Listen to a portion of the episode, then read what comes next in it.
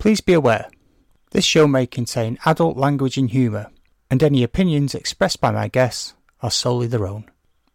Enjoy the show. Hello, I'm Damien Edwardson, one half of Art92 and the creator of the sci fi wrestling comic, The Galaxy Grappling Alliance, and welcome to Omen to That, a chip free sporadic podcast series where I talk to a selection of hand picked guests on a diverse range of topics centered in and around the world of art, comics, and all things creative. Before we begin, I just want to say a huge thanks to all those who've supported our latest Kickstarter campaign for GGA Issue 2. We never have any expectations about campaigns. You can't have any expectations about anything these days, can you? So to see people from around the world support us is incredibly humbling, and we just wanted to say thank you. I'm sure most of you listening to this have experienced the joy of attending a convention, either as a visitor, a trader, or if you're really lucky, even as a guest. And often the events themselves can be taken for granted. After all, we just turn up and they're ready to go. But what does it take to put on a successful event? What about the months of planning, the booking of venues, securing of guests, schedules of activity, and then there's the small matter of raising enough money to run the event at all? And on today's show, I'll be discussing the often unseen world of putting on the convention. It's the art of the con. And I'm fortunate enough to be joined by two experts in not only putting on successful shows, but also each offering a unique insight as to what they offer both to the comics and wider communities they serve. We'll be discussing the ups and downs and dig a little deeper into what's involved in running a successful convention. So get your lanyard ready Let's open the doors and discuss the art of the con.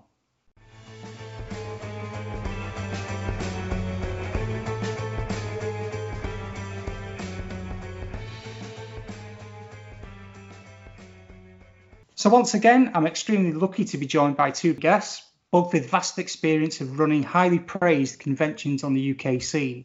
My first guest is the driving force behind the largest free convention in the country, that's the Oldham Comic Con to you and me. He's a comic book expert, he's a writer, he's a podcaster, he's a thoroughly genuine guy. I'm pleased to say a big hello to Comic Den himself, Dennis Whittle.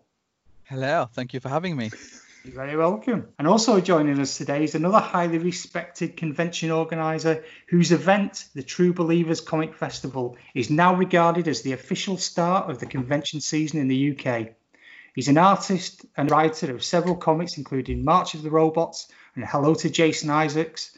And I'm pleased to welcome to the show Stuart Mulrain. Who told you I'm highly respected? Honestly, hello, how are you? Well, to be fair, you did before we started. Oh so yeah, you made, shit. You made me write it down, didn't you? So welcome both, and thank you for uh, for giving up your time to be on the show. Thank you for having me on. No, thank you. And uh, to take it, you know each other from the world of convention organising. Yeah, we're we, mortal enemies, as all convention organisers are. Yeah, we're anomalies because we don't actually hate each other, which is really weird. well, I'm sure we'll get into a bit more of that later on, won't we? So, um, just as a way of an introduction, then, so what was what was your first convention? Can can either of you actually remember when it was, where it was, and can you remember what you bought? Um, my first non-comic focused convention was one in Gloucester Leisure Centre. Um, I went with Andy one Saturday afternoon after I'd finished work. I honestly can't remember much about it apart from there were a few people who were Imperial officers from Star Wars charging 20 quid an autograph, and I thought that was fucking ridiculous. But um, I think I just bought a few comics and that, and possibly a couple of toys because that was my main focus at that sort of age. And then my first proper Comic Con was um, Bristol when they used to do it in the shed by the train station. Um, again, there was a small, small press community there, so I bought a couple of small press titles from that. Um, met a couple of artists, got a commission from Sean Phillips, which I've still got up on my wall wow. of um, Holden from Sleeper.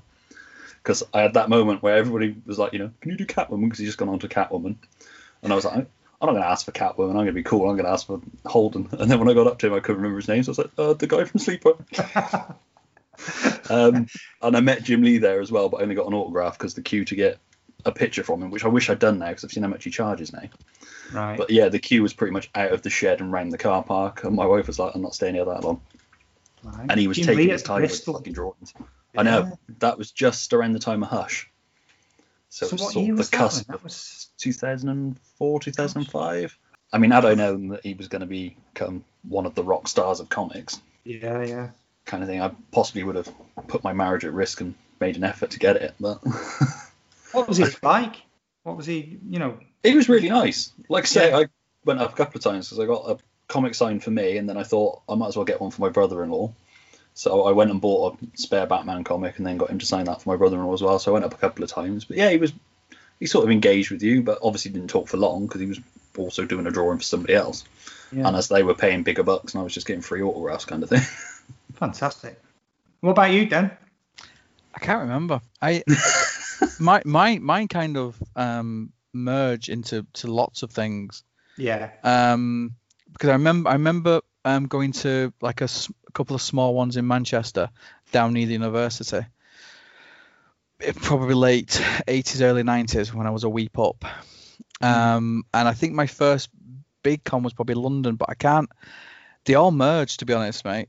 I got to so many. Um, I went to w- one in Blackpool at the Norbreck Hotel many, many moons ago, um, and had my bum felt by Caroline Munro, and that was fun. Enjoyed that. Um, but I can't. It's it, it it it they all they all do merge. Um, as for buying stuff, it would be comics Mm. um, and old comics as well. I, I've always I've always had this thing about um, bronze, you know, gold and silver age stuff. I've always wanted the older stuff more than anything. So yeah, I can't I can't really remember to be honest. Yeah. And I, that's a crap answer, but I can't. I- It's yeah, my my, my memory is not what it used to be. It's true though, because I'm I'm a bit like that. Because um, my first conventions were Manchester as well, but I, I was mid early '80s really, and um, I used to go down with a mate of mine called Chris. He was a bit older than me, so he used to kind of look after me. You know, that's the only reason my mum and dad had let me go because he was kind of taking me there and making sure I didn't get, you know, abducted in the mean streets of Manchester as it was at the time. And all I can remember about the first couple we went to was they were always in a basement. You know, I, I can always remember that they were always underneath something. So you had to kind of go down and into a room, you know, and it was uh, probably in a hotel or something, but that bit's a bit of a blur. And the only other thing that, that really sticks out from those early conventions is that um, I'd never seen so many comics in all my life, and I was just blown away. You know, it was like because I grew up where you couldn't get comics other than at the newsagents. We didn't have a local comic shop that I knew about, and it was just unbelievable. And now thinking about it as well, there's quite a lot of really famous artists there at the time. yeah. You just didn't say, you know. So this was like 2000 AD era when you would have had all those guys there. And I, I know um, there was a couple of conventions where Alan Moore was there and stuff. And it's just like, you know, there were more comic marts, but you had artists and writers and mm. people doing what I didn't know at the time were portfolio reviews and stuff, and loads of artwork for sale. And I was thinking, if I had a bloody time machine, I tell you, you know, just just and again, not to speculate on the artwork and its value, but just because it's lovely to have and have on your wall or or you know whatever. It So was so I- cheap to get artwork then as well, though, wasn't it? Oh, it's ridiculous, I- especially the 2000 Looking back, I wish I bought so much more. Yeah, But because you think what they charge now, is even for original pages, I suppose original pages are rarer now because a lot of it's done digitally. But yeah, you can blow all your thing just buying an original page. I saw I saw like a flyer someone had um, sort of scanned and put up about you know the cost of art for 2000 AD, and it was like Brian Bolland pages for like 15 quid, you know, things like that, and you're just thinking like Jesus. You know what I mean? But 15 quid back then was a lot of money still. You know, Yeah. it wasn't wasn't wasn't cheap, but what's it now? About six, seven grand a page on average. But yeah, it's had all these really, really famous artists, and I don't think there was anything above 20 quid. And dead Yeah. approachable. Everybody was just having a good time. yeah, Yeah, you could just walk up to them and have a chat and there was none of this pretense none of this kind of you know minders with them or anything it was just go and have a chat about comics and they were just privileged to talk to someone about comics yeah, because. I, I, I, out of my out of kind of my friends i was the only person into comics um so going there and seeing you know people who were like me um i smelt better but you know meeting people like me and seeing all the same as you seen all these comics and then just going up to people and just chatting about comics Mm. it was it that's what kind of got me hooked really the comics people are always so much more approachable than the quote unquote celebrities as well. With Yes. a couple of exceptions, I've not had a good experience with anybody that's you know famous for being on TV. Say, probably count on one hand. In fact, I'm probably count on one finger. Colin Baker's probably the most approachable celebrity I've ever met at a convention, who's happy to just chat with you for a bit. Otherwise, they're all just kind of like signed it, go away now, please. Yeah, and it's funny because I can remember. Um, I think I was telling you, Stuart, the other day that I was digging through some long boxes the other week, and I came across a signed copy of Swamp Thing 31, and it's signed by Alan Moore, Steve Bissette, and John Totleben. Now I can remember queuing up to get that signed and having a chat with them. And of course, I was a kid, so I was nervous and stuff, you know. But they were just really, really nice, and there wasn't quite the um, the urgency that you get today with big names at conventions. You know, where you're allowed like a window of 30 seconds, and then you know if you're lucky, and, and off you go because everybody behind you wants to Yeah. sort of stab you because you're taking all the time up. You know. So it does it does blend, um, Dennis. I wouldn't worry too much, mate. Well, I wouldn't go that far. I just Well, didn't know who I am. I, I I just, I was just trying to be nice. I zoned out for a minute and thought, what, what, what's this one? What, what am I doing? Who's that soul? I didn't invite you, to be fair. You know, I don't know why you're even on the call. Hey, we'll make do with it, won't we, No. Stuart? You know. the words hurt. I'm just saying words hurt. So, given that you know you you sort of both fell in love with conventions, shall we say, and and all that surrounds it, what made you decide to actually organise a comics convention of your own? I mean, you know, in hindsight, if you knew then what you knew now, do you think do you think you'd still do it? I mean, for me initially, it was money, coke, and whores. and, you know, once I realised that isn't actually a reality, That'd be the Um, greatest name for a racehorse, wouldn't it it? would. Mine was just basically um, I was dared to do it by my daughter. Amy dared me to do it. Wow. We left. We left um, a really, really, really shit convention. I mean, really bad. And um, I was getting a bit jaded with certain things, which we'll come on to later. And Amy, she, she was ten at the time, kind of turned around to me and says, "I bet you could do better. I dare you to do it." And I was like, "Okay then." I can't say no to that, can I? So- be proved wrong by a child. yeah, and and to say it's it, it- you know it's it's mainly Amy's brainchild. It was mainly Amy's idea, and my kind of take on it was I wanted to make comics. Comics have gone a little bit elitist for for my liking, um, in, in certain cons and things. You know, you, you go to London, it's 15, 20, 30 quid to get in, and then you queue up for days, and it's then 10 quid for a signature, and they'll only do so many because then people are going to flip them. And my kind of idea was I want people to be excited about comics as I am, and I wanted to go back to those days where you could just walk in, have a stroll around, nothing interests you, you could leave, or you could go in and spend the whole day just geeking out with people. So kind of very early on, I had a, I had kind of like a mission statement, a very clear thing in my mind what I wanted. I wanted to be free. I wanted to be accessible. Nobody would charge for signatures or anything like that. Um, and we would just have fun. Mm. Um, and I, I, in my head, I was like, I, I will support small press because they've always been good to me and stuff. So I, I would try to help them as much as I can. So they would be advertised the same as anyone else. So if we got a, a big name guest, whatever, they would be advertised the same. So it was very much a bit of a kind of a social experiment, really, the first one, to see if it would work. And then it did, to my Mm. shock and horror. Um, and then the second one that went massive, and then the, the, the third one it went even bigger. And I, I am I I am privileged in the fact that I've been able to do it free. But, but there is this kind of, and I, I've, I've spoken to, to, to Stuart about it before. There is this kind of myth that money just landed on my lap, um, or I had to go on my knees for it or something. And it was I had to work very very hard to get that initial investment. Yeah. Um, I, I had meeting after meeting after meeting. I had to pitch and pitch and pitch because nobody were interested. Nobody thought comics would work uh, as as a, as a freebie as a kind of stuff. And that's why Mm. we did the first couple in the library because I thought it linked up very well with reading. And you know, the first one had four and a half thousand people come. The second one had six and a half, and the th- third one's about five and a half as well. And the whole point of it was to make it free and to make it family orientated and within that, very similar to Stuart, it's it's me, my wife, my daughter, my, my mother-in-law. We're all involved in it. It's it's not it's not a corporation. It's not it's it's it's not massive. It's it's about my enjoyment and what I. The minute I the minute I don't enjoy it, I'll stop doing it.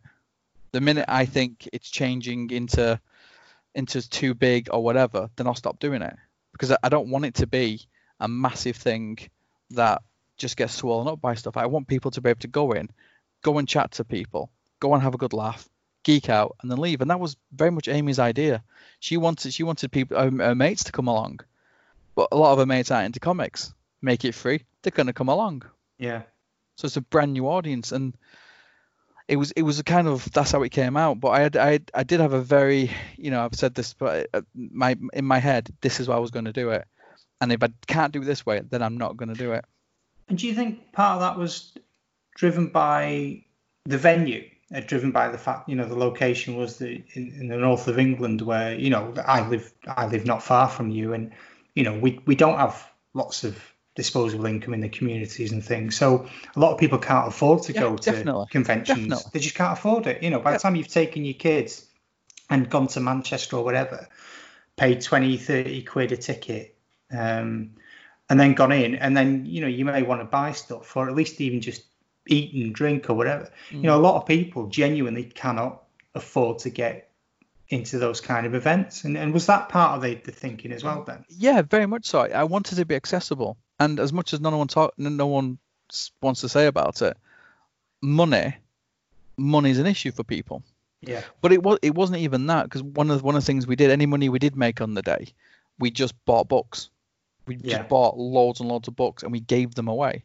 So we gave them to libraries, we gave them to schools. So what happened after the first one? The week after, when I went into like a debrief, every single graphic novel in the library had gone for the first time ever. Wow. The whole the yeah. whole library was empty of graphic novels, and we we bought about 150 for them, and they were all out the next day.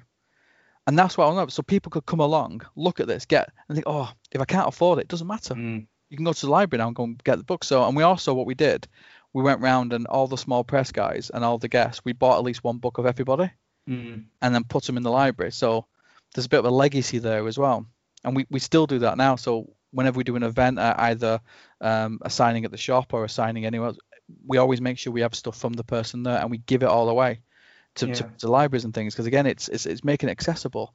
Money money is a barrier to go into things, and um, and it sounds really stupid, but even as a fiver, that's five pound less yeah. that you've got to spend in the con, and and people and if you've got a family of four, again, talking about north of England, it's the, the you know Oldham especially. It's not the most affluent area going, mm. um, and I think you got people who didn't have any idea went in, and it was free. The, all the all the workshops were free. They got to meet everyone free and have a chat for stuff, and I think that was really important. Like in fact, the last last one we did, one of the best moments for me was there was um, um a, a, little bus turned up outside, and it was from from the school down the road, which is a special school, and right. they were saying they brought all the children, and said we couldn't do this if we had to pay. Yeah. Yeah. And I, yeah. I'm not blowing my own trumpet or anything. No. But it is it it was very much this is how I'm going to do it. And it has been poo pooed and people have took the piss out of me and people think that, you know, it's a golden egg or something. I worked very, very hard to get that money and I still have to every single time yeah. I'm doing it. And we get this the kind of people we get coming, I think is because they bought into the whole premise. It's it's about it's about we don't invite anyone unless you've unless you've written a book drawn a book or published a book. Mm. There's, and there's no frills. I don't put money where I don't need to. I don't do massive after parties. I don't do yep. big glossy posters. I don't do this, that, and the other. I do a little tour of all the like radio stations and TV just to kind of because I'm a bit of a media whore. Um, but I don't. I you know I get the money and I don't put it into anything else apart from the apart from the con. We don't have massive. You know we have these tables and we don't put tablecloths over them all, and we and we feed everybody. Everyone's looked after. And yeah, we got beer last time we came. Yeah, well, I, right. you know, we yeah we we had our own beer which was sponsored. Yeah. Um, we had a, we had a big kind of like um, um expo on, on open event where we invited local companies um in Oldham to come and look at what we've done. And we had the university come along, and we had loads mm. of shops, and the brewery came along. So we, you know, we can't physically give you 500 quid, but we'll do 500 pounds worth of beer for you. We'll put your logo on it, and then we'll sell it in the pubs in Manchester. Brilliant. So our beer, we're in 132 pubs in Manchester yeah. with our logo on and stuff, and that brings people in. We also we got sponsorship from Zenescope, um, Boom, Dynamite, um, Diamond sponsored us. So we got we got loads of freebies as well. So one of the other things we did, everybody who came into the con all walked away with a free comic. In fact, they walked away with like a stack of comics because we got so much stuff sent to us. Yeah. just gave it all away. Yeah, you had those packs, didn't you? Yeah, remember yeah. When, when I was at. So, um, and we did like that, like a treasure hunt because again people aren't into comic I, I suffer from this myself if i see I'm, i struggle making conversation with somebody so if Mm. i if i go up to someone on a table and i go would you sign this comment for me you, I, i'm not very good at it but we had this little treasure hunt where everyone signed it and it's a talking piece straight away but it is and like you said i have been people have been very negative about what what i'm doing to the point that i've been marched out of conventions I was Right. invited. I was invited to go and speak to um, uh, John Lehman. He, he was- he wanted me. I was having a chat with him, and um, they tried to frog match me out. He kind of defended me and brought me back in again. Um, Mm. The con's never about me. It's not. It's not. A, you'll never see me on pictures. You'll never see me um, around on on any kind of promotional stuff because it's not about me. I'm never at the front of anything, and at the con itself, I, I'm constantly walking around making sure everyone's happy and stuff because the con's not about me. It's about it's about you, Damien. It's about the guests. It's about the people who are coming. It's about it's about the, the couple of sellers we have. It's not about me. I'm just putting it out there so people can come and geek out and be as passionate about comics as I am. That's what it's about. It's, it's interesting you say that because obviously I've been fortunate enough um, with H and with Art92 to have tabled at both your events, um, both yourself and Stuart.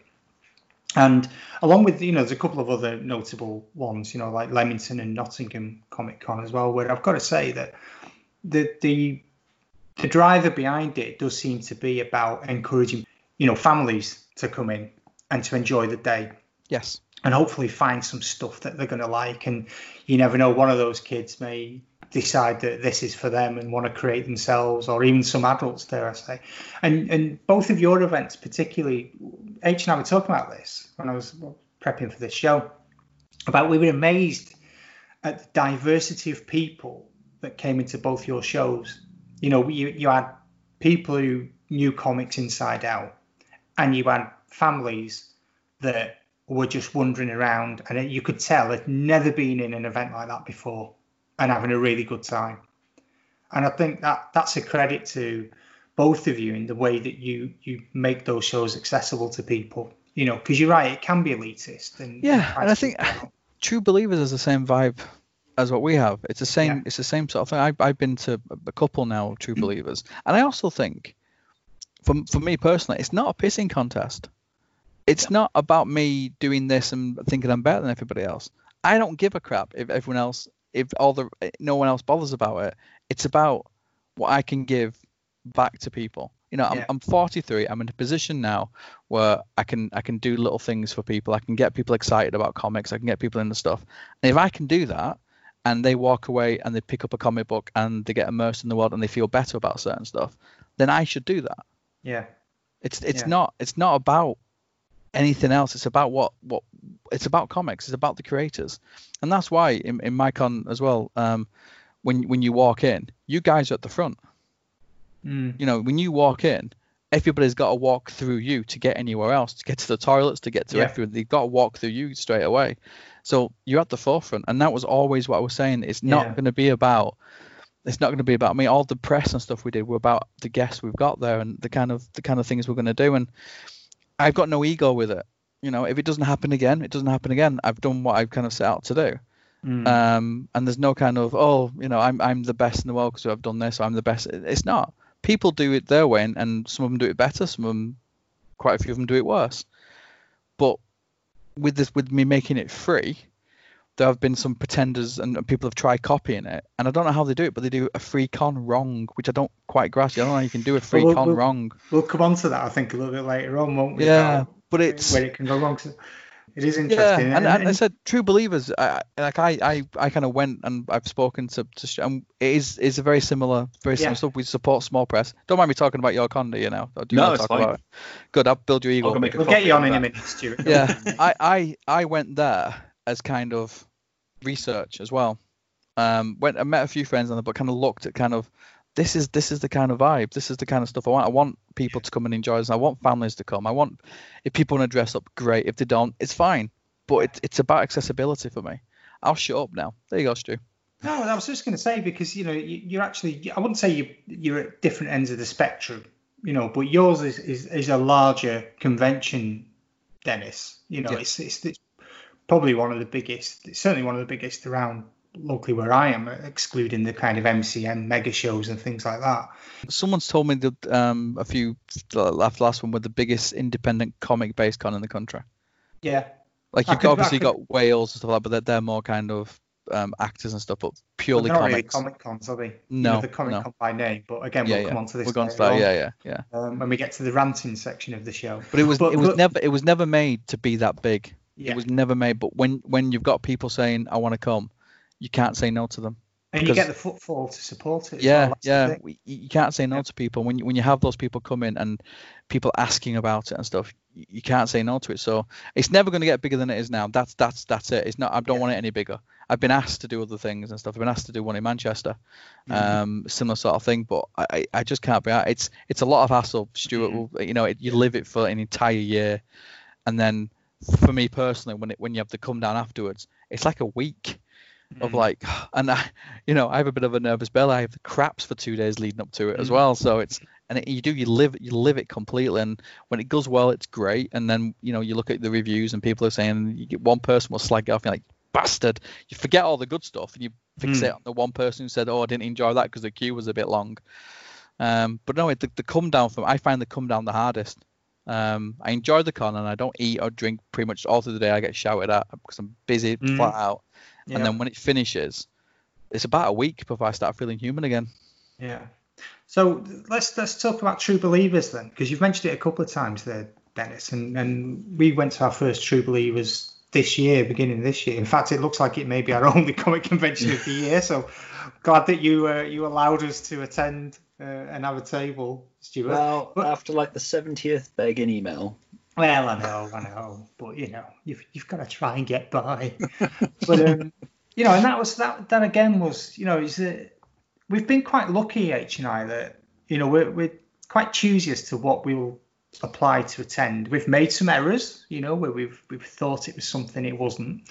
Um, but True Believers was another one of those conventions, much like Old, and that was just a, a thoroughly, thoroughly enjoyable day.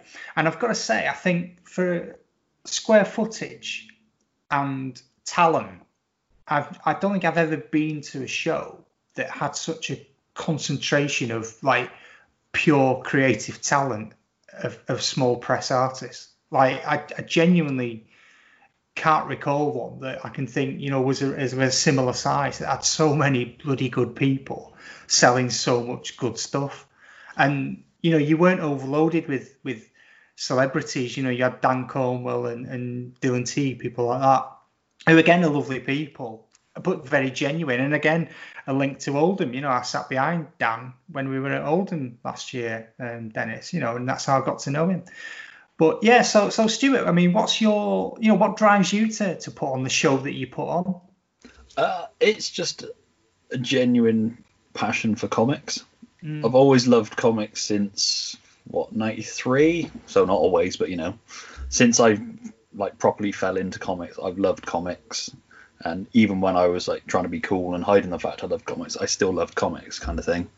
Um, but um, yeah uh, andy and i did a we got involved in doing a short film festival here and it was it was all right but we just weren't enjoying it and just we sort of looked at each other halfway through part of the day and we are like we should just done a Comic Con.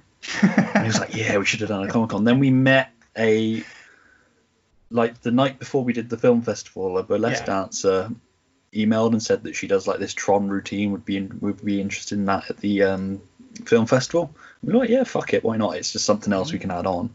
And then we were talking to her, and she was on about wanting to do a Comic Con, so it sort of spawned from there. So much like Dennis did the research, um, mm sort of looked at what there was when we were setting it up. There didn't seem to be that many comic focused cons, so I really wanted to be part of making that the main focus. Um, doing the film festival, I met John Locke, and he was telling me about how much the small press scene had grown since I'd last been to a con. Because I'd not been to a con Right. since 2005, so I wasn't aware that this whole small press thing had sort of taken off. Yeah. And since we've done troops, it's taken off even bigger. Yeah. But um, Yeah. it's been a huge growth. I've never known anything like it. Um, but yeah, so sort of talking to him, and he was like, "Well, I can put you in touch with people if you did want to do that." So with his help and the help of Ben, who runs the local comic shop, we sort of set up a groundwork. I went to the council both in Gloucester and in Cheltenham, um, and sort of touched base with them, but they just weren't interested in it because I thought with Cheltenham, because originally we were Comic Con and it was Ben at Proud Lion was like, well, if you're doing it in Cheltenham, call it a festival because it will fall in with then the literature festival and all the other festivals. And, Right. and I was like, Yeah. that's fucking genius. Plus the term Comic Con's kind of been sullied. It doesn't mean comics anymore. Yeah. And um, it should, but it doesn't, unfortunately. No. Um, but and even calling it a comic festival, you still get people going, "So what celebrities you got coming? It's like, well, if you're into comics, we've got these names. Yeah. Yeah. What telly programs have they been in? It's like fuck off. um, and we discussed having telly people there, and we set up the Dean Cain rule that you could we'd only have celebrities if they had a connection to comics. Either they played a comic character on thing, but we knew we'd never get them because they're just fucking expensive. So, but we did discuss it because you know, is there a reason there aren't comic focused cons anymore, kind of thing. And um, yeah, so we sort of set up the Kickstarter, made a misstep because somebody told me that March was dead, so we picked a date in March, and then launched the Kickstarter, and then all these major events seem to suddenly be happening in March. So I was like, fuck, we had bad info on that. So I had to, partway through the Kickstarter, say we were changing the date, which apart from one person, everybody took that really well.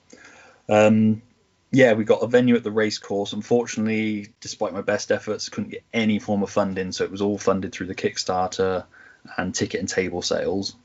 Which, because like Dennis, I'd love to put on a free event and Yeah. make it that way, but I can't. So Mm. I made it my priority that if I was selling tickets, I wanted to give people the maximum value for money they can possibly Mm. get. So it wasn't just uh, give me a tenner, go in there and buy more shit. It Mm. was give me a tenner and we will put on talks. We will do everything we can to make sure that you don't get overcharged for autographs, that sort of thing. Which most comic folks, to be fair, are more than happy to sign a reasonable amount of stuff for free, in my experience. Um, yeah, so we did the talks, workshops, the cosplay stuff. We wanted to make that inclusive, but we were also aware that it's a sticking point for some people, so we found a way to keep it separate, but also still part of the event. Yeah. Um, and yeah, just through a learning curve over, we did four years at Cheltenham Racecourse, and then they kicked us out. So we, which for other reasons worked out better for us. We downgraded in venue size to, so Mm. we basically cut the event size in half and moved down to Jurys, which I was dubious about. And again, some people didn't come over with us because they didn't like. It makes it a different event, but for me, it's got that feel of an old school Comic Con in Jurys Yeah. back when they used to be in the basement of a hotel yeah. kind of thing. Yeah. Yeah. And I quite like that feel. And two years doing it in Jurys. Next year obviously would have been our third, but we postponed because of everything that's been going on. Yeah. Um, or not postponed, we hadn't officially announced it, so sort of yeah, just said we were taking a year off. And um, yeah, it's you're sort of starting again, so it's another learning curve. So from year one to year two to the following year, we'll be learning it all again. Um, it's a constant learning curve. Anyway, I don't know Mm. about you, Dennis, but I find that Yeah. the thing you nailed the previous year, you'll fix that, but then it has a knock-on effect to the thing you thought you'd nailed the previous year. So Very it's so. it's constantly a moving thing. But the, my main priority is making sure that I get people in as quickly as possible with a minimum of fuss, and that I ensure that people are having a good day. Um, I mean, like I say, we I try to keep the tickets and tables as low as I possibly can. When we were at the race course, we were, if you're interested in the money side of things, we were a 15 grand event Right. which every year, whatever we made the previous year, was put into the following year. So yeah. Yeah. I put that into guests and keeping the table costs at the same rate as they were. Um, as tickets sort of dropped off from year to year, uh, it got a bit more of a struggle. So any shortfall I make up out of my own pocket because, like I say, we're not got any form of funding. Mm. And then since we moved to jurors, we're about half that, so we're about a five to seven grand event, depending on the guests. So it's like I say, recuperating that, and then there's just the boring bank charges, storage fees, that sort of thing that run throughout the year. But like I say, I do it because I love it, and I've got an acceptable amount that I'm willing to put in myself. That I would be like, well, I just I'd happily spend that on a good weekend at a con anyway. Mm. So I can justify it that way. I'm sort of at a con that Still a lot of money to, to, to fund, though, isn't it? I mean, for both of you guys, you know, I mean, I know everybody thinks that a bit like Oh yeah, not comic- If you can get a venue that's like 500 quid, more power to you. You're onto something there. And I genuinely, if I could get a venue that was 500 quid, that is the first thing that I would then pass on to tables tickets. Say if you can cover your venue with your table sales, then your ticket sales you should. Slash. There's a weird thing around this Gloucestershire area is that anything free people are sort of skeptical of. So because we've done a couple of free events in the past, Mm. and it's just kind of like, oh, it's free, it must be shit. Why are you giving it away? Yeah, and yeah. thing. And it's that weird mentality around here. Um, I've spoken to Dennis about it before because Yeah. I really admire what Dennis does with. I've never been able to make it to Oldham because of having a job where I work weekends. yeah. It's always sort of fallen at the wrong time, but I really admire what Dennis does with Oldham, and I love seeing the pictures and reading the comments and everything after his events have done because I love living through other people's events like that. And I genuinely root for other events to succeed. I know we should, you know, in people's minds, we should be like, no, he's your enemy. It's like he's fucking not. He's any other con that's doing it well is broadening the audience for everybody. I couldn't agree more. But isn't isn't there a danger of the slippery slope here where if one con fails, another one will fail, and before you know it, everybody's failing as a It collective. will have a knock-on effect. Yeah. Recently, it's not so much the comic-focused ones. You had a lot of events that promised big-name TV celebrity guests Yeah. that then either pulled them at the last minute or hadn't booked their venue, and they all seem to happen around here. So I think one of the cons in Bristol, um, right up to the week before, hadn't actually booked their venue, claimed they had, and then got claimed they got booted out.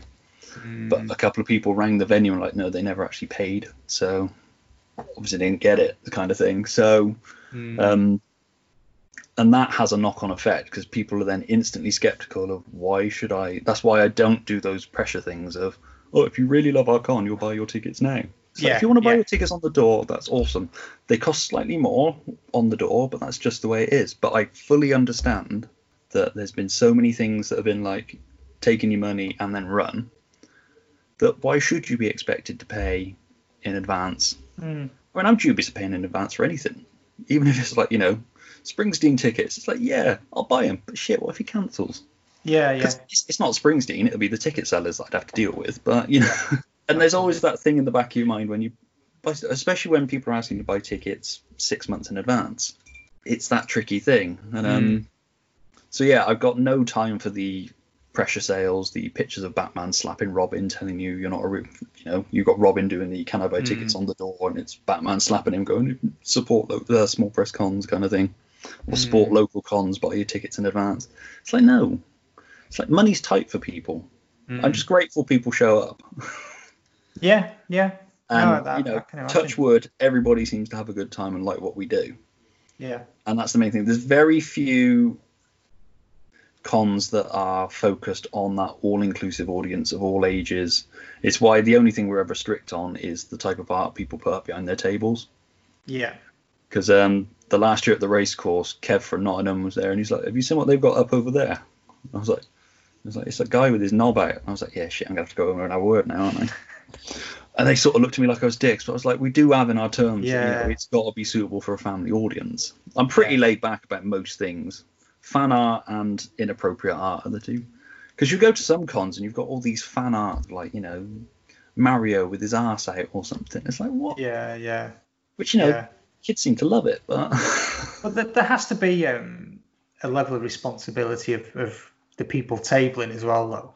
You Yeah. know, I mean, you know, we have we have a range of stuff. So we have horror books that, you know, we we won't allow little kids to thumb through and stuff. They're not they're not particularly obscene in any way, but they're not for kids. You know, and we have other books, and we're very conscious about making sure that we don't display things that that somebody may be offended by.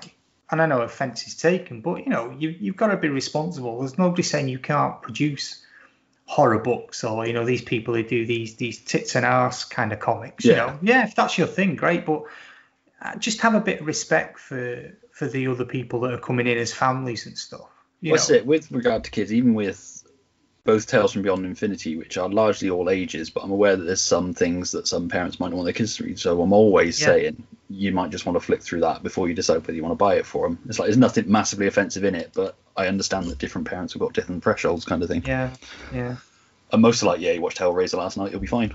And, and, and one, one of the things that, that I did, you know, and again, just to say that, that struck me with both your events and and actually um, Nottingham and Leamington, like I said before, because those four really stick in my mind.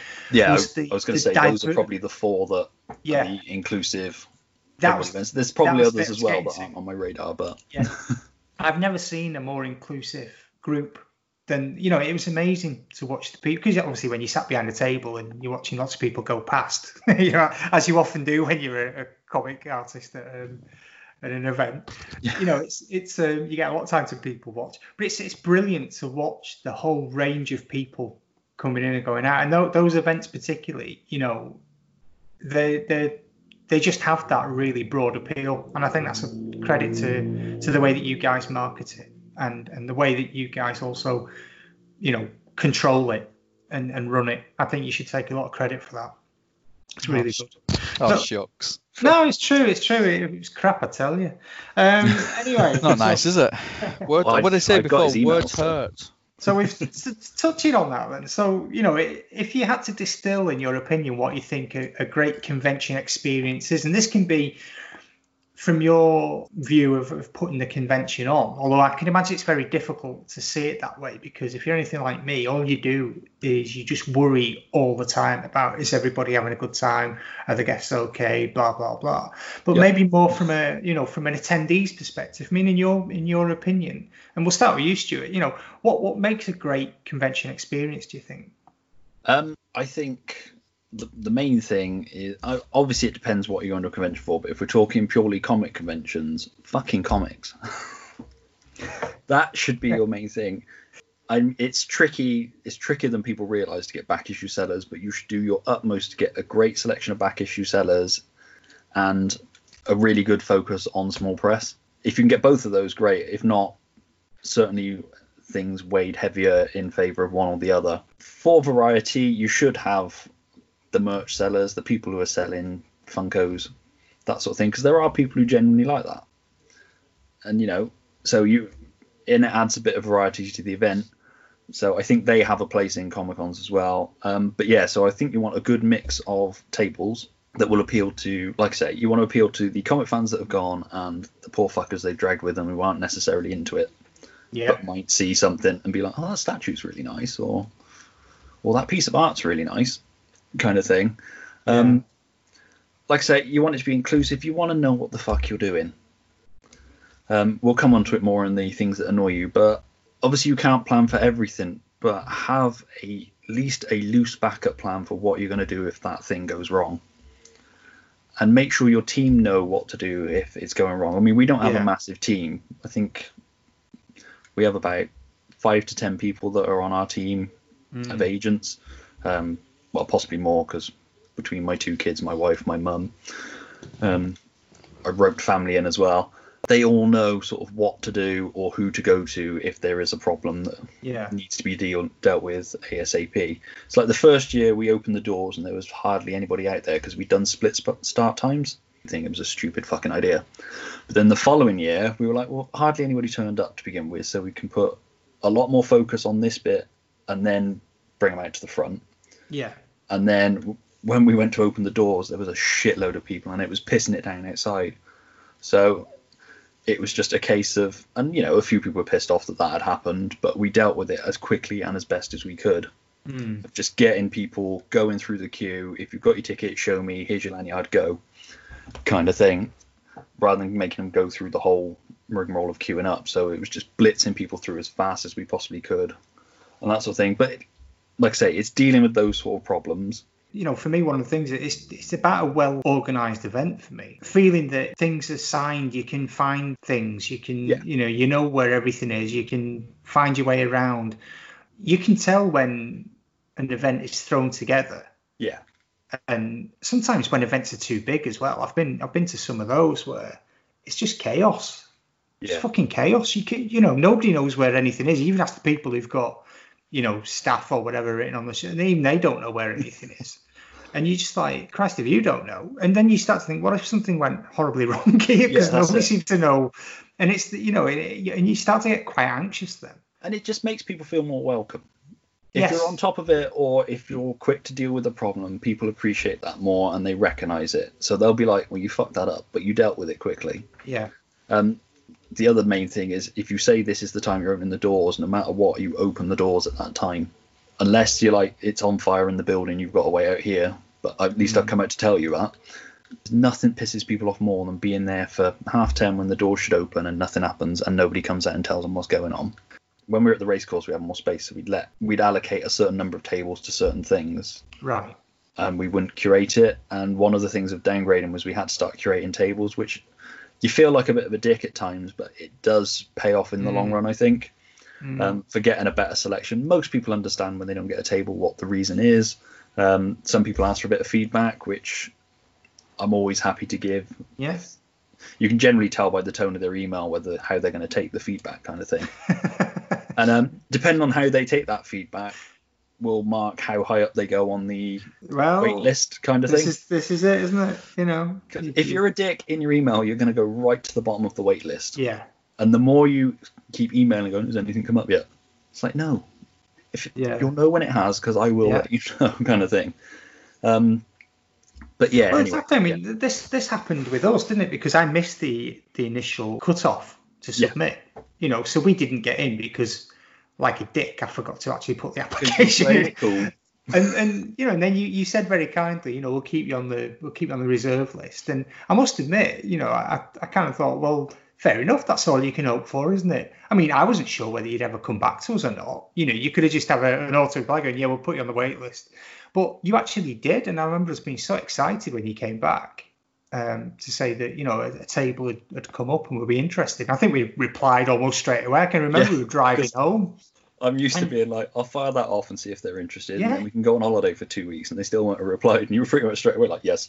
Was like, Yeah, shit, but no, we were- absolutely thrilled to bits to get the opportunity. And and you know, and that that's the one thing I'd say to people if they're listening to this and they they do put in for conventions and they, they do get turned down because you know to be fair we, we we get turned down quite a lot and what you do is you just accept that you've no divine right to be in any um, convention or any event you know and and you hope if it's a curated event that, that you've got something that will appeal to the people organising it but acting like a bit of a dick over it isn't going to play well and it's certainly not going to help you in the future like you say and quite That's it, so Even you if you don't get into that event eventually, you're on the radar for the following year. exactly because we Yeah. have a wait list that carries over to future events as well. Because I probably put it in the email to you. I can add you to the wait list for this year, and I can put Yeah. you on the mailing list for future years, yeah yeah kind of thing. But yeah, that's important. I think a great Comic Con inspires people to want to create through the people they have their table in, and I mean, again, you can't know what the people tabling are going to be like. You can only go based on their work and how they present themselves online, kind of thing. yeah sorry Uh, about that No, because I've had a word with H. She won't do it again. Oh yeah, I know. I was going to say you're fine.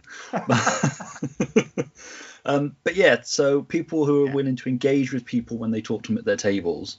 Yeah. And I mean, I hate engaging with people, but you kind of have to force yourself to do it, kind of thing. And it's not that I hate engaging with people; it's just that I feel awkward as soon as anybody's like, "Oh, these are really good," I'm like, "Hmm, "Shut up." and um, because I'm always very self-deprecating, even about the con, which isn't a great thing when you're trying to sell a con. Um, but yeah, so you want people that are going to inspire creativity. You want to put things on that are going to inspire creativity, either workshops, free drop-in things for kids are great, and not just your standard colouring in sheets. Things that you know create your own superhero. Um, but yeah, you just want that little bit more that sort of inspires them and gets them thinking about it. So there's nothing more exciting than getting an email afterwards of like, you know, this is the superhero that little Billy created on the day, and he's come home and he's drawn these several panels of a comic. So you want that, and like I say, you just want to be inclusive. You don't want to be like, you know, fuck them, they're only into the cosplay. You don't want to be like, fuck them, they're only into the anime. It should be a celebration of fandom. Yes. Yeah. And I know I say that you know we don't have the celebrity thing because we're not into that, but if that's what people are into and they go to cons, those sort of cons, and they get really excited about them, then you need to do that at that con. So if I was doing an actor con, you want to make sure that you're focused on that fandom. Yeah. Because the people who have the tables are really important, but the fandom, no offense, is so much more important because they are going to be your audience that builds. Yeah. You see, I mean, like I said, I'm not. Yeah, absolutely. Yeah. Your table people are important as well, but at the end of the day, same with them. It's the people that you, they're trying to sell to. Yeah. You've got to look after because they've instantly come in with a chip on their shoulder because they had a bad experience with something, that's going to knock on into the people they talk to at tables potentially. Yeah. So you kind of have to do that. So that's sort of my thing for a great con. And I, like I said, I've not been to that many cons, but well, you know if I've really liked a con because I've been more than once, Mm. Yeah. either tabling or as a ticket person. And what, what about you, Dan? I mean, I don't really have much more to add to what Stuart was saying. To be honest, it's it's Yeah. kind of the same. I I do go to a lot of cons. Last year, I th- think I missed two weekends without going to a con. wow. um, and that was all over the place, uh, all, you know, all over the world. Um, So I, I, a lot of it for me is because I am a fan, um, and uh, I kind of everything what Stuart said I completely agree with. But I think one of one of one of my things is is you want the organisers on the floor as Yeah. well. You don't want them hiding behind a table somewhere and things. And if things go tits up, deal with it. You know, and one of and, and no one's bigger than the show. I don't care who they are. No one's bigger than what, what's going on at the time. I actually kicked a guest out on my second con. I actually Right. told I told him to get out, um, and then he wouldn't. And then I, uh, should we say, I got him out a little bit, maybe manhandled him, because he was making a scene of himself and making people feel uncomfortable. No one's bigger. No one's bigger than, than what's going on at that moment. So if this person thought he was, clearly wasn't. Got him out, sorted the people out who saw it, and they they were a lot happier. But no one's bigger than that. No one's bigger than what you're trying to do. And if one person disrupts that, then you got to deal with it Yeah. because Yeah. the consequences consequences are going far far wider than that 10 minutes of that person and um yeah so i and a variety same variety and getting different types of people and again going going back to kind of my ethos we we we again because of the funding we give free tables to to local people local artists and stuff if, if you live within within greater manchester you're going to get a free table Mm. um, for the same sort of reason you want people to be inspired and if they come there and, and see like Damien and, and Matt and a few other people their artwork and stuff and say you did that yeah and this is what you can do and it's like oh I didn't know people around here did this sort of stuff Mm. we literally had first year at, at Oldham a guy who, who's now become a really good friend. He lives he, he lives like 20 minutes from where I live and he's an amazing artist. And you know gave him that opportunity to kind of meet other artists and meet other people and that inspired him and stuff. And to me that's what it's about as well you know get, getting people together just like-minded people to have a good time. And no matter what you're and i agree with, with no matter what you're into it might not be my bag. I can't stand funko pops but other people do. Yeah. so so you have a funko pop seller there. Um but you know my my thing is is is comics if Yeah. it's a comic con have fucking comics there it's not difficult That's it. You're, if you're a Comic Con, you should at least have 70% comics. Yeah, the the floor Yeah, should be at should be that. Yeah, and and that was the, the main thing, the driving force behind me. And it's similar. There, there's not many out there. There's not many out there that do, does this sort of stuff. And also, I've you know, I have knowledgeable people. Make sure that all your staff and all your people helping you, like all my, all, like, again, most of my family members, so they don't listen to me anyway. Mm. Um, but they know what's going on. They know where people are. They know if things go go pear shaped. They know how to deal with it. Um, you know, simple things like somebody needed some sellotape last year. Go and get some sellotape. Yeah. yeah. Somebody somebody wanted to know and signs, simple signs. Yeah. Guess this way, exit this way. You know, it's not Yeah. it's not a difficult thing. You want people to walk into your your event and they might not be interested in anybody else apart from this one person. And you got to make it easy for them to find that one person. It's not a difficult thing. You don't want them traipsing all the way around, getting fed up, getting wound up because they can't find that one person. Yeah. It's and uh, and to me, it's not a simple, it's not a hard thing. Workshops here, Yeah. you know, a big signs in. This is where we're doing the workshops. You know, Yeah. kiddie area here. yeah. You know, quiet reading area here. You know, So we always joked you can never have too much signage. If you No. have signs pointing to the signs, pointing to the signs for where you need to be, we literally did last year. it. Yeah, we literally had last year. We had we had a bunch of signs pointing the same, pretty much the same way for the for the because we had to put the the workshop area slightly out of the way um, because we couldn't get into the one we we'd planned. It, to be fair, it worked out really well. To be honest, Yeah. it worked out better because it was in a soundproof room, so they couldn't hear us and we couldn't hear them, so it worked out better. Mm. Um, but we literally had about of ten signs all pointing to this one place. Mm. Guess what? Nobody asked where it was. you know? that was the problem we had at the race course because it was so spread out. So you need the extra signs because you. It's all right having that one sign saying workshops this way, but then you need a couple just slightly further along to reassure people that they Yeah. are going the right Yeah. way.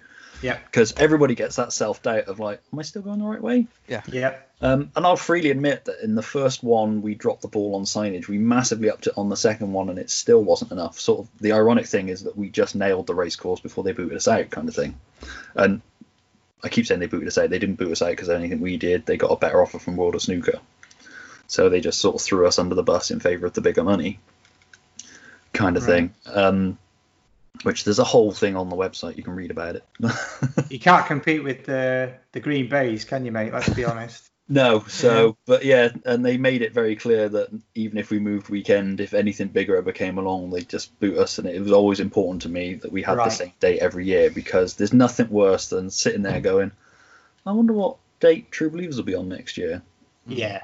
So Yeah, if no, we're yeah, yeah. if people know that we're always the first Saturday of February, they can plan ahead. Because like my job, I have to book my holidays a year in advance, kind of Right. thing. Uh, Yeah. It seems to be a growing thing with a, quite a few employers, certainly that have got like are in a job like I am, where holiday cover needs to be planned to the T, kind of thing.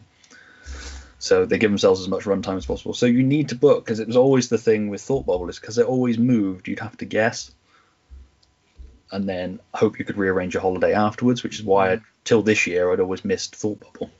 Yeah. Um, and then ironically this year You got in, didn't you? I did get in, and then I managed to rejig my holiday at work because I got it out. I missed by a week, but I managed to fix it all round, so I got everything lined up. And but you know, there's bigger problems going on.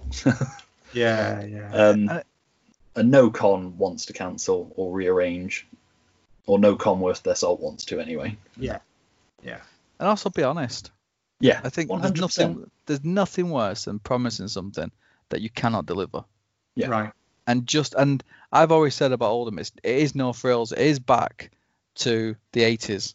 Yeah. It it is very much, you know, smelly comics, you know, nice nice geekiness, Mm. and that's what I want. I, I, and and I, I'm not. I've never said we're going to get this this person and, and kind of not delivered on it. Um, but just just be honest about stuff. And I don't I don't. I've said this, but don't put money where I don't have to. Money, my main money goes on signage. it goes on looking after the guests. Mm. Um, and luckily, you know, again going back, you know, the, the venue's given to us, so we get a free venue. So that that cuts down the, Yeah. the stuff. So, but just making it making it as friendly as you can, and it's it's not a difficult thing to do, but a lot of people get it completely wrong. But at the end of the day, as an organizer, you cannot do that event without the people behind the tables and the people buying tickets, or Yeah. you know, coming in Other- on the day, kind of thing. Otherwise, so it's, it's important. just you in a big room, isn't it? That's it. That's why I always try and make sure that I get round as many of the tables as I can. Even the ones that I'm like, they look like they're going to kick off at me, but I've got to go speak to them because I can't just fucking run off and hide every time. No, and like I say, you don't always make it to every table. That's why I'd put a card on everybody's table just thanking them for coming. Yeah. It's Yeah. like, my wife's like, why are you sitting up so late just writing all those cards out? It's like, because it's important. Of course it is. It's like, 'cause I might not get a chance to say hello on the day kind of thing. So at least there's something so that I I, I no, think I look- appreciate them kind of thing. looking after the guests, looking after the small press guys, and saying thank you. And we do that bit extra by feeding them because Yeah. you know we, we we have a budget for food which covers a lot of food, Mm. so we- we're able to do that. We, we have a deal with a local um we do a local company does buffets and things. They can they sponsor, so we get we get cheaper anyway. But the first the first year we gave small um small press water and food, it was like you're feeding us. I went, yeah. like what really? I said yeah yeah. because then they go away and tell other people, and then they tell other people. And the good thing about small press is they, because they, they appear somewhere, they want people to come and see their work. They completely hammer it. So spending spending a little bit of money just to just to give them a sandwich and a sausage roll and a, and a, and a bottle of water through the day is worth hundreds of pounds in advertisement for me. So I don't I don't tend to advertise loads because I don't have to Mm. because these guys, Damien and all the they do it for me, and you know we look after them, and they want to come back more. Like I, Yeah. I wasn't gonna do I wasn't gonna do another com. I'd I'd, I'd finished, I'd, but there were so many people saying, "Well, it's in my diary now. I've, I've, I've got to come." It's like, "Oh, right, okay, then if you insist. But it was it was very much of I've created something now, and it, it kind of got bigger than what it was supposed to. But it's sim- simple. Do the simple things well. The rest of it will take care of itself. So That's it. I had a five year plan. It was going to be once the five years was done, we'd know where we stood, and I could take a year off at least, and then we could come back for year six. But so many people loved it and looked forward to it as Mm. the start of the convention year. It's like, I can't. Just It's Yeah. nice. much as I'd it? love to It take a nice. break. You feel it's like nice you to be wanted as well, though, isn't it? You know, it's that it tells yeah, you and- doing something right. If nobody gives you shit if your con is on or not, tells you something. That's Yeah, it. people sort of come to rely on it either as sort of like you know that kickstart to the year that gets their Yeah. morale up. Not to sound like I'm blowing smoke up my own ass kind of thing. Um, some people rely on it because it's that first post Christmas bit of income they get coming in. Yeah, Even if they don't take a lot, it's enough to sort of get them carry them over to the next one kind of thing. yeah, Um, so yeah, there's more people sort of relying on it than just me as the organizer. But like Den, if I ever get to the point where I'm like, this just isn't fun anymore, or it's not what it Mm. used to be when we started it, then I've got no qualms about just walking away.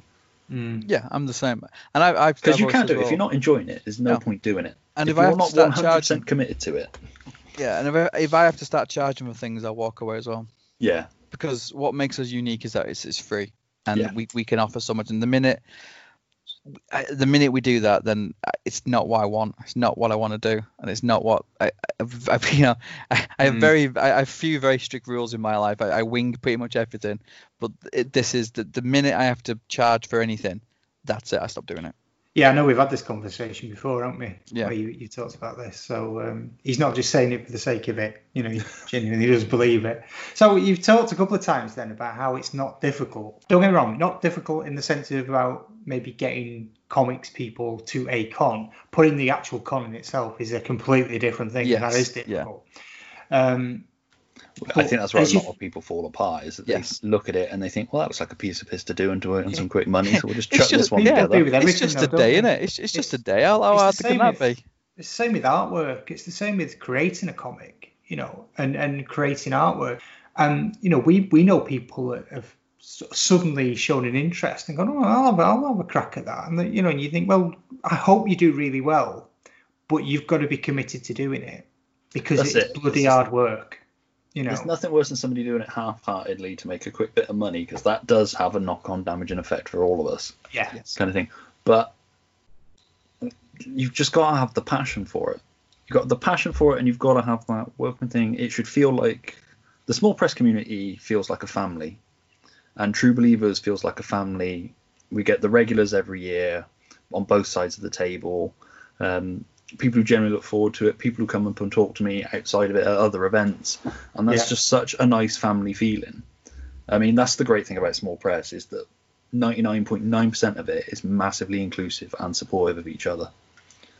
It's it's it's spot on, and I, I say that to people. yeah, Oldham Comic Con isn't a con, and the reason and just to go back to a point earlier, the reason why we call it Oldham Comic Con, I want to bring the name back to cons, yes, comic cons. I, want, I, I could have called it anything I wanted, and we had Yeah. names, but I thought no, it's a fucking Comic Con. It's for comics, Yeah. and that's what I'm going to do. So it's like clawing those names back, but. That it, we do say it's a family. It- you know, people same as you, Stuart. We have people come back every year. We talk all the time, and we go around to cons. And you know, someone put on the other day that the one thing they've, they've missed this year is not seeing me and Sarah and, and Amy at every con.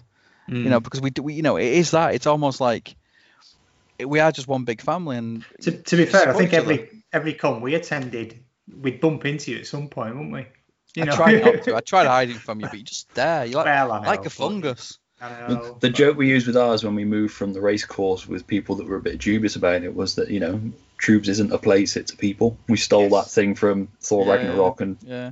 true, it kind of thing. But that's what it is. It's about the people. It's the people that make it. That's a truly great con. Yeah. You know a great con because everybody has a great time, even if they're not having a particularly strong sales day. Because let's be honest, it happens for some people. Yeah, yeah. Yeah. Because you either just don't click with that crowd, or they've spent all their money by the time they've got to your table, or you know, whatever. There's multiple different reasons for it. It's not a reflection on your work. It's just circumstances on the day, Yeah. kind of thing. Do you ever no- feel guilty about it? always. If I do. I hear I that feel people didn't so make money, bad. I feel Yeah. fucking But you, awful. you shouldn't Yeah. though, because I always feel so bad. No, but you do. You naturally do. It's the I- same I as if somebody's come and they're like, "I didn't really have a very good Well- time because this happened or this happened." It could be things that were completely out of your control. Like, but I didn't have a good time because I fell getting off the bus, and then and you just feel shit about it, Yeah, even but though it's not your the- fault. But There's someone on the other side of the table, though. So we never go to a convention thinking we're going to sell anything. No. we just don't. You know, we go because we want to have a good day out and and meet up with people, like you say, meet up with with the family, as it were. You know, the the, Mm. comic family, and catch up with people, talk some shit with people, and hopefully sell some books or some art. You know, but we never we never sort of go and say, well, I think if we can make this much today, and we can no, I mean, you know, if you can cover your petrol or cover your table, or your That's parking, brilliant. well, yeah, or even that that's- bag of crisps you bought. that's brilliant. but we've had conventions where we've sold nothing. You know, we had a couple last year, which we'll talk about in a moment about what doesn't make a great Yeah. convention experience. Um, and we sold, I think, at one convention we sold, we did five quid. You know, we had a thoroughly miserable day, but we stayed there, we kept smiling, we had a laugh, and you almost get into that gallows humour bit of, you know, we were we were sort of saying to each other, I reckon we're going to sell nothing today, and and you know, and, and having a bet of how low we could take. And you can tell your event's good because even if people aren't making money, they Yeah. stay till the end. The amount of cons that I've been to that are a bit shit, and you can tell people aren't making money, and they've just packed up at about will- eleven o'clock and gone. I will never leave a con early. Well, no, I, I'm don't of the opinion that you've made the commitment to be Yeah. there, regardless of whether it's being badly run or shitty circumstances. And- you're committed to be there. And nothing else, you can talk to the person on the table next But- to you and meet But somebody again, new. it's so. it's no reflection though on you as organisers, unless it's really really bad. You know, unless the it is whole sometimes, setup we'll get on to that. stinks. when we've had a couple of those, then you know you you can feel aggrieved, but a lot of the time you just should not go with any expectations of making any money. And if in comics generally, I mean, we all know this. You know, if you think you're going to get into comics and become a millionaire, then you know I'll have what you're having because Oh, there's there's no money in comics. You know, Most not like you freelance you artists are making their money from that, you know, commissions. cream it in and put your fancy yachts and everything. You know? Yeah, But um, which no, reminds me, Dan, are we going to the Bahamas again next month? Or Yeah, yeah. Um, Your, your yacht or mine? uh, we'll take my yacht, but we'll use your island. That, thank you. Excellent. I like my island more. get your dinghy out then. You know, everybody likes to blow your dinghy. Anyway, on that bomb. Is that, euph- is that a euphemism? anyway, So we've Hang on, camera's about, on. unfortunately, for every for every light there's a dark, and, and for every great experience there's a not so great experience, and you know we've all experienced, um, shall we say, the other side of the convention, and without possibly getting ourselves in court for slander, can I ask Not you? slander if it's true. as- I was, going to say exactly the same thing. as, yeah, as organisers or as attendees, what annoys you about other conventions? Can I go first?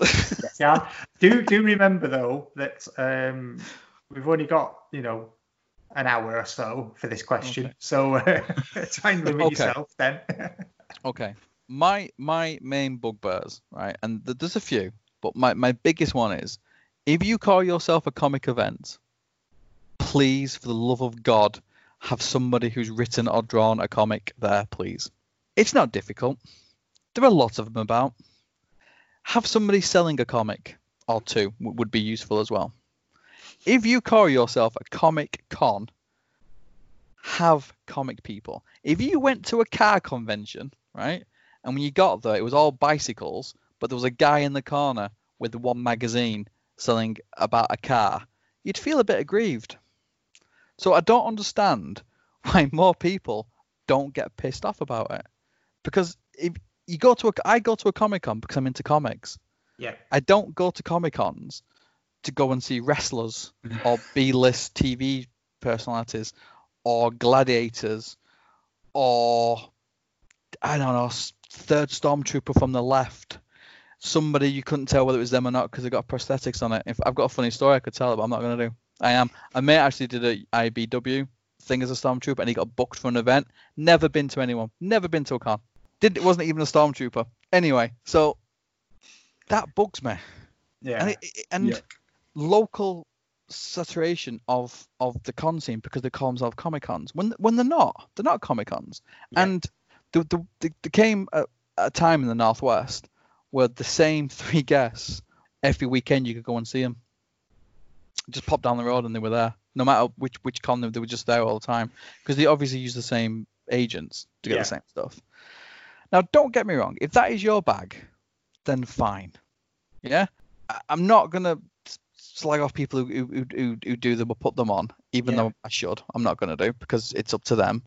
They have different motivations than i do. Hmm and it, it's fine but the bubble will burst and when that bubble bursts it will affect all of us Mm. It's, it's already started to burst. yeah of course it has I mean, I mean, these are things that used to be called Collectormania, things like that, yes before they started using the Comic Con name because of San Diego, Mm. kind of thing, and that's where it became. Well, it's like vacuum cleaner, isn't it, and Hoover. Mm. It just became that blanket thing for it. Um, I applied to a Comic Con that um, when I must have been last year because I had Jason Isaacs and March the Robots, and the reply was pretty much, "Yeah, we don't really get bother with many comic people at this event. It's like we're more focused on this. It's like, well, you've called yourself a Comic Con. I mean, it was had one of those shitty ones anyway. There seems to be a small group of people that just go from town to town setting up Comic Cons where there isn't Yes. one, and Yeah, it's like they've got the same three doctors on their. Booking list. yeah, it's always Yeah. the Doctor Who's, isn't it? yeah It is, it you is know, yeah. fair play to those. guys. Like I say, Colin Baker's lovely, and he generally seems to love Yeah. being there. Other doctors can go fuck themselves. But there are some great Doctor Who conventions. Some, Yeah, you know, you see them in. I'd ra- if I wanted to go and see some doctors, except I love Doctor Who. I'd rather go to a Doctor Who convention. What's it? If you're going to do all that, Doctor Who and get you know filmy boots that way. But go all call- in. Do a Doctor Who Yeah, convention. I'll or call do it a what it Game of. Thrones convention and make it a really big Yeah. themed Game of Thrones con where you've got the fucking Iron Throne and you've done it in a fucking medieval castle or something. Make it And- something fucking special. Mm. So I've got a friend who does a Robin of Sherwood event and he goes full on Robin of Sherwood. But it is purely Robin of Sherwood, so Yeah. it's sold as a Robin of Sherwood event, and the Yeah. fans fucking love it. Yeah. Yeah. And you, you And- have you you have props. The selling the selling a guest based on a car which is yellow, might be a Beetle, I don't know, with with a Transformers logo on it as a guest.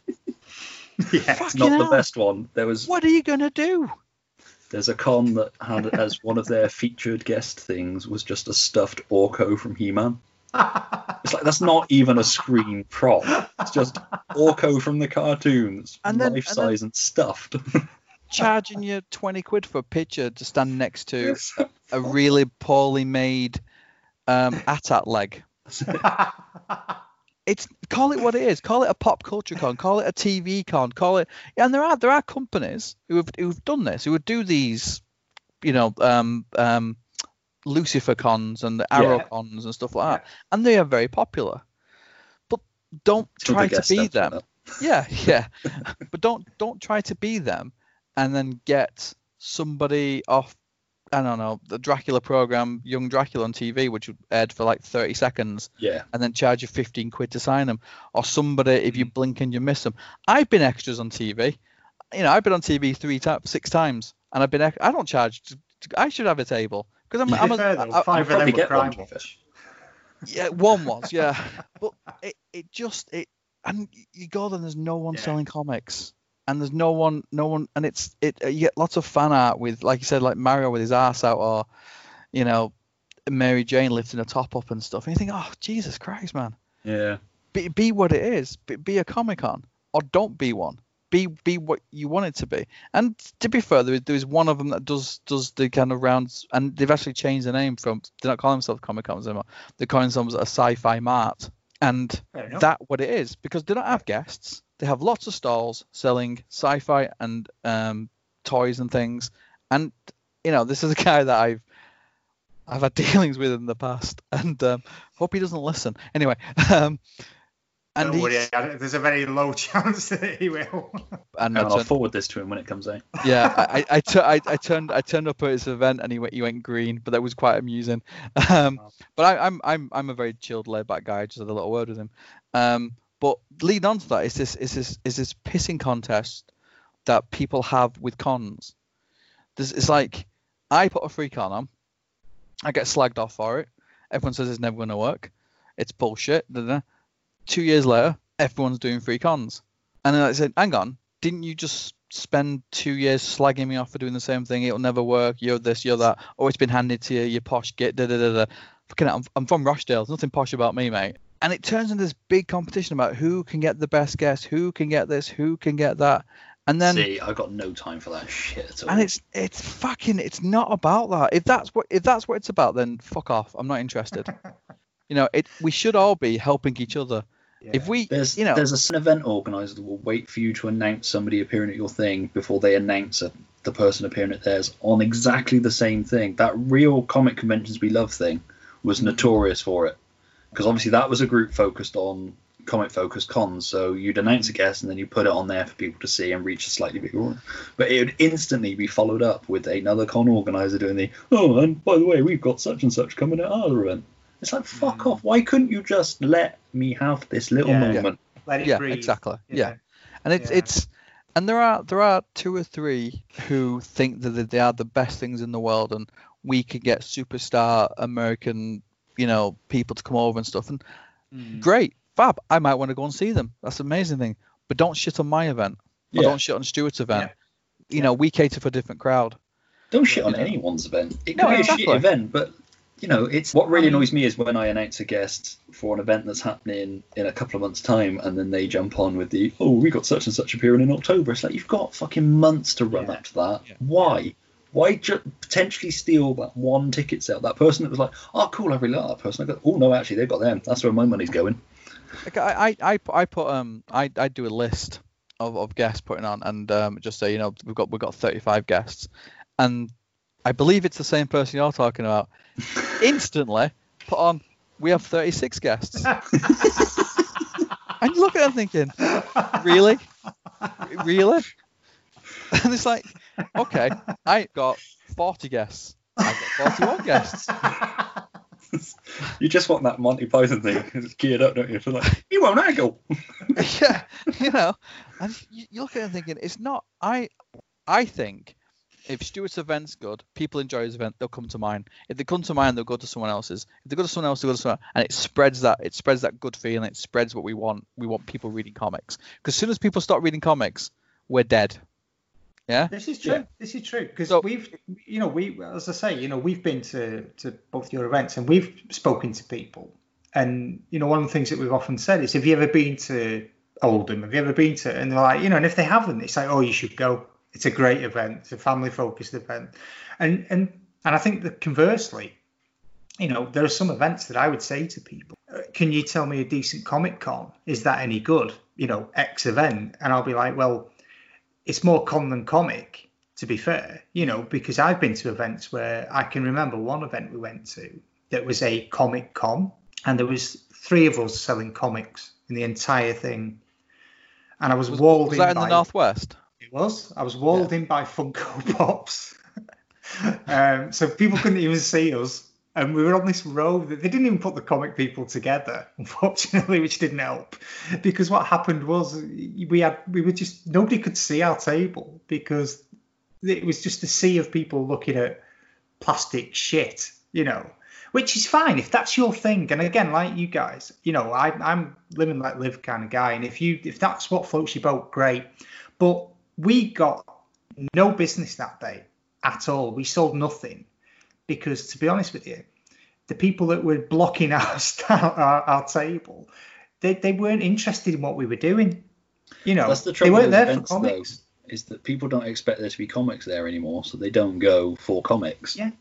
So you don't get the comic crowd.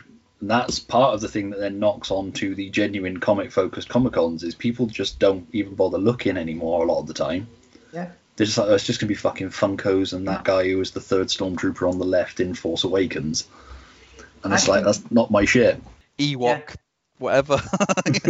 Uh, Chief Chirpa's Yeah. stuntman. you know. Caravan of Courage. Um, I spent most of the day talking to the other two comics people there because we were so excited to see each other that it's like, you know, it was just absurd.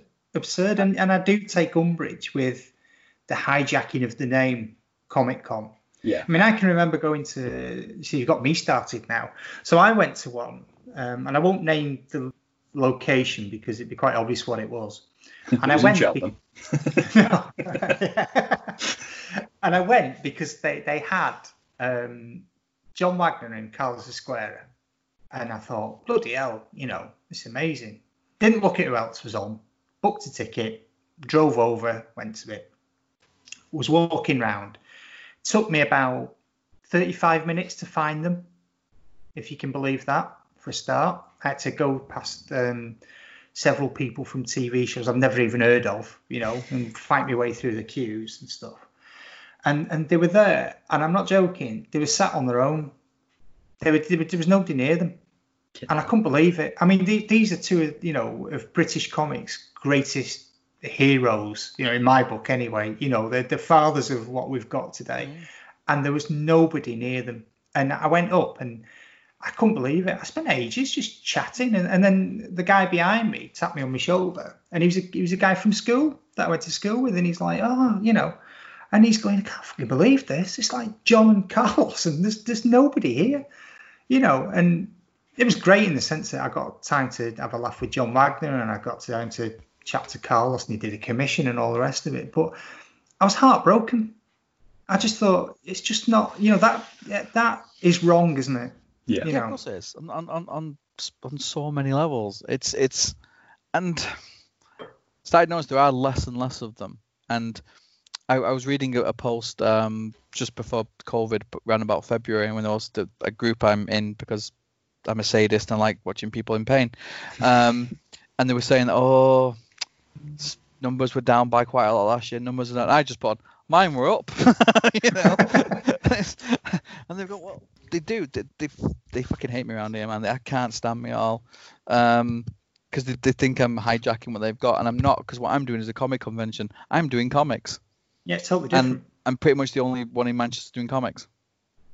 I don't think there's any. Well, probably one of the only ones in the northwest doing comics. I think Yeah. I might be the only one in northwest doing comics.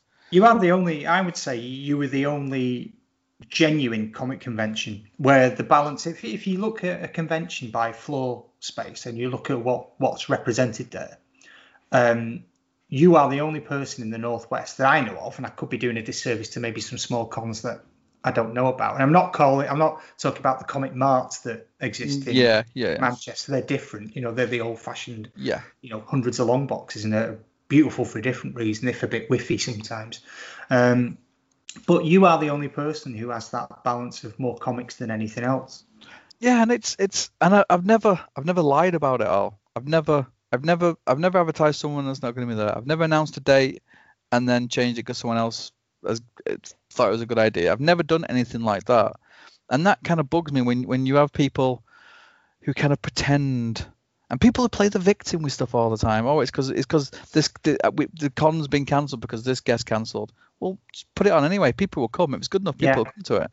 yeah. I'm very much of the opinion that if we've said an event is happening, we will not cancel for any reason other than, you know, act of God kind of thing. I'd, pandemic I, I'd still put it. Well. Pandemic. well, but I mean, I will do everything in my power if I've said Yeah. that the event is happening on this day at this place, it to do make sure it happens on that day at that place because people have already arranged travel, holiday, potentially Yeah. booked hotel rooms they won't be able to get their money back on. So even if you can refund the tables, they're still losing money on other things, Mm. and it's important. well again as a It's as a- important to build that relationship where if you say you're doing something, you fucking do it. Yeah, and it's, Most it's- people understand that if a guest has to cancel, it's unfortunate. It does happen. and be But honest that's about when that you go too. straight on with like, you know, really sorry to have to tell you that. I mean, our first one we had Neal Adams, and then he fucking pulled the rug out on us. Mm. Um, I won't go into the details on it, but and so you know, I was left sort of an unproven con organizer, having to go out and. But I was straight away because I could I knew it was coming, so I, well, you know, I had an inkling that it was coming because he wasn't Yeah. prepared to budge on his thing, despite my best efforts, kind of thing. Right. And that was an important lesson in don't fucking overshoot your load on your first con kind of thing. Um, but yeah, so and I was straight out with it, and there were people who were naturally disappointed. There were people who instantly demanded their money back because they were coming purely for Neal Adams, and you kind of you had to deal with that on a case by case sort of basis kind of thing. And but Yeah, most but- people in the end were like, because I'd say, but you know, we've still got all these awesome other people who are going to be there, Mm. so you know, give it a chance on that. What, what- you did there, you did something that that you shouldn't have done, which is you told people that he wasn't coming. You didn't up until the very day, probably an hour into it, say he wasn't coming after people had, had already travelled down to see that person. Um, you should have kept it going, maybe know, for another year. Yeah. Um, No, he's still coming this year. yeah. How, how often? How often do you see that though? How often do you see, you know, guests aren't coming and it's not announced? Like I, I had How Carlos. many events have the you s- been to where you turn up on the day and they're like, yeah, no, they cancelled last Yeah. night? Yeah. So did they? Fucking did they? Did they really? Did they ring up last night and say I can't come? Why not? Dog's dead. Mm. But we, we had we had Carlos at Oldham for the for the second year. We had we had Mm. quite a big 2000 AD. You did, I remember, yeah. Um, and I I can't Carlos cancelled on me. Um, it was to do with flights and things and this and the other. And I, I announced I announced that he wasn't coming, and there was oh it's a shame, but you still got you know you still got him coming, you still got them. It's great, it's great. And then like three hours later, I think some somebody had been on the phone to Carlos. He said, "No, I'll come. It's fine. Don't worry about it." And I was like, "Really? I've just announced you're not coming. Right? you're now coming again." But and but the thing is, when I announced when I said he wasn't coming, it's straight away. I mean, immediately I said he wasn't coming. Yeah. Um, nobody was bothered. You've You know, got to. Most people will understand that Yeah. there are work commitments, travel commitments, family commitments that will stop a guest from coming. No guest is legally obliged to turn up to your event. No. No matter what fucking contracts you've got in place. Yeah. Yeah. Because I'd be damn skippy if I was in a position where, like, you know, a member of my family suddenly got ill or whatever, and I had an event coming up. I would have to cancel that event, kind of thing. Yeah. And I wouldn't want to force somebody to come and be like, oh, actually, no, I think you'll find you sign this bit of paper here. It's like, fuck Yeah. off. Oh, and well, most people understand that. Yeah.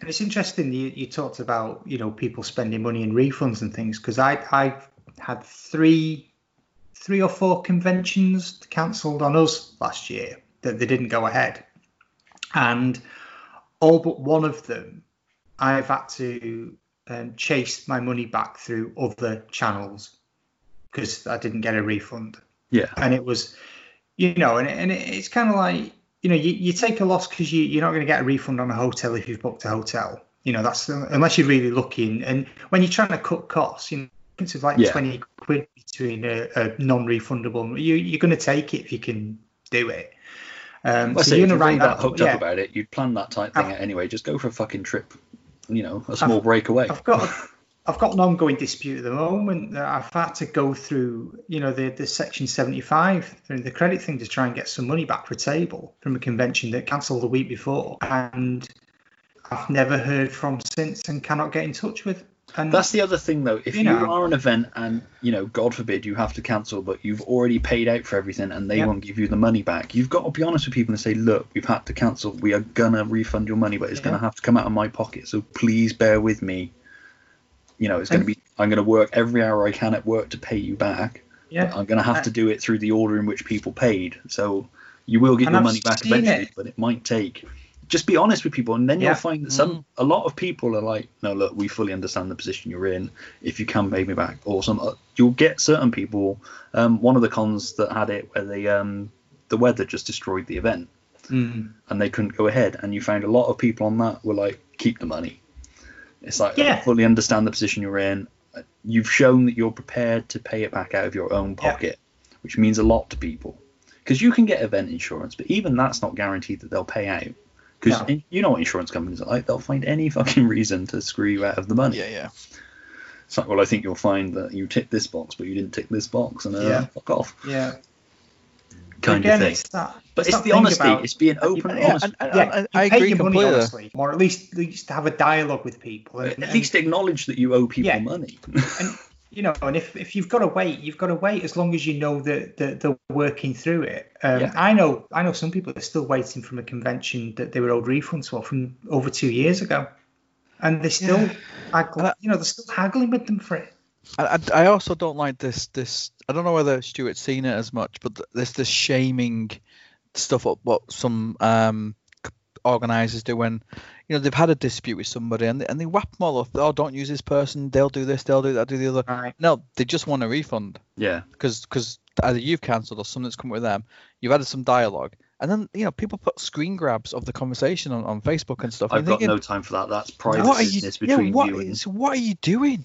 The only time you that you're remotely justified to do that is if they've come out and said, "Oh, these people are being pricks," and then to put your side across. But even then, you do it in a way that is not throwing them under the bus in return, Yeah, because that's Yeah. just going to escalate shit. but that again, that's that's that seems to be a trend in the last year of of putting people's details and saying, "Oh, this this trader or this artist has done this," and and you're thinking, "What are you doing?" Oh, the amount of times I get threatened because some people cancel their tables, and it's at a point where, like most events where you pay for a table, after a certain point, for certain reasons, you cannot, you don't refund the table. Yep. I mean, I will always be as flexible as I can, depending on the reason, that sort of thing. It's why I always tell people to make sure that they've arranged their transport to get there and everything else in advance. Because the amount of people that are like, you know, I can't get a lift there now, so I can have my money back. It's like, no, it's the day of the event, Yeah, and it's like you Can you not pick me up? You had months to plan this out, kind of thing. Oh my word. But the amount of people that are then like, well, I'm a member of this forum on Facebook, and I'm going to go on there and I'm going to tell everybody. It's like, Good just for them. fine, do it. Whatever.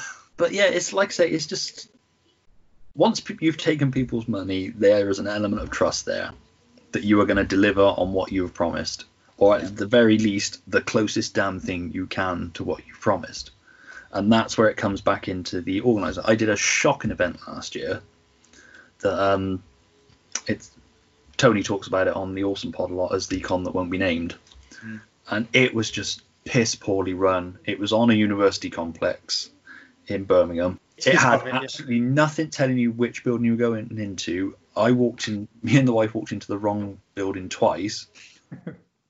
And then it was only the receptionist on the second building we went into was like, no, it's in that building over there. I was like, all right. And it was sort of slightly out of the way at the angle we were going at it from. Yeah. So it was sort of the last building you'd hit. Um, there were things that, weren't their fault, like construction on the road, so it took you around a different route, and that's 100% not their fault. And in their defence, at about seven o'clock, they put a thing out saying that there was construction on the road, so it would take you in a different way. So fair enough on that. But then once you got there, there was no signage telling you which building it was in. There was no signage within the building telling you where it was. So we were in a room. So nobody took us to our table. They're like, yeah, you're just up there. So we wandered around the wrong room looking for the table with our name on it for ages before somebody was like, oh no, comic people are up there. And it's like down a hallway and to the right.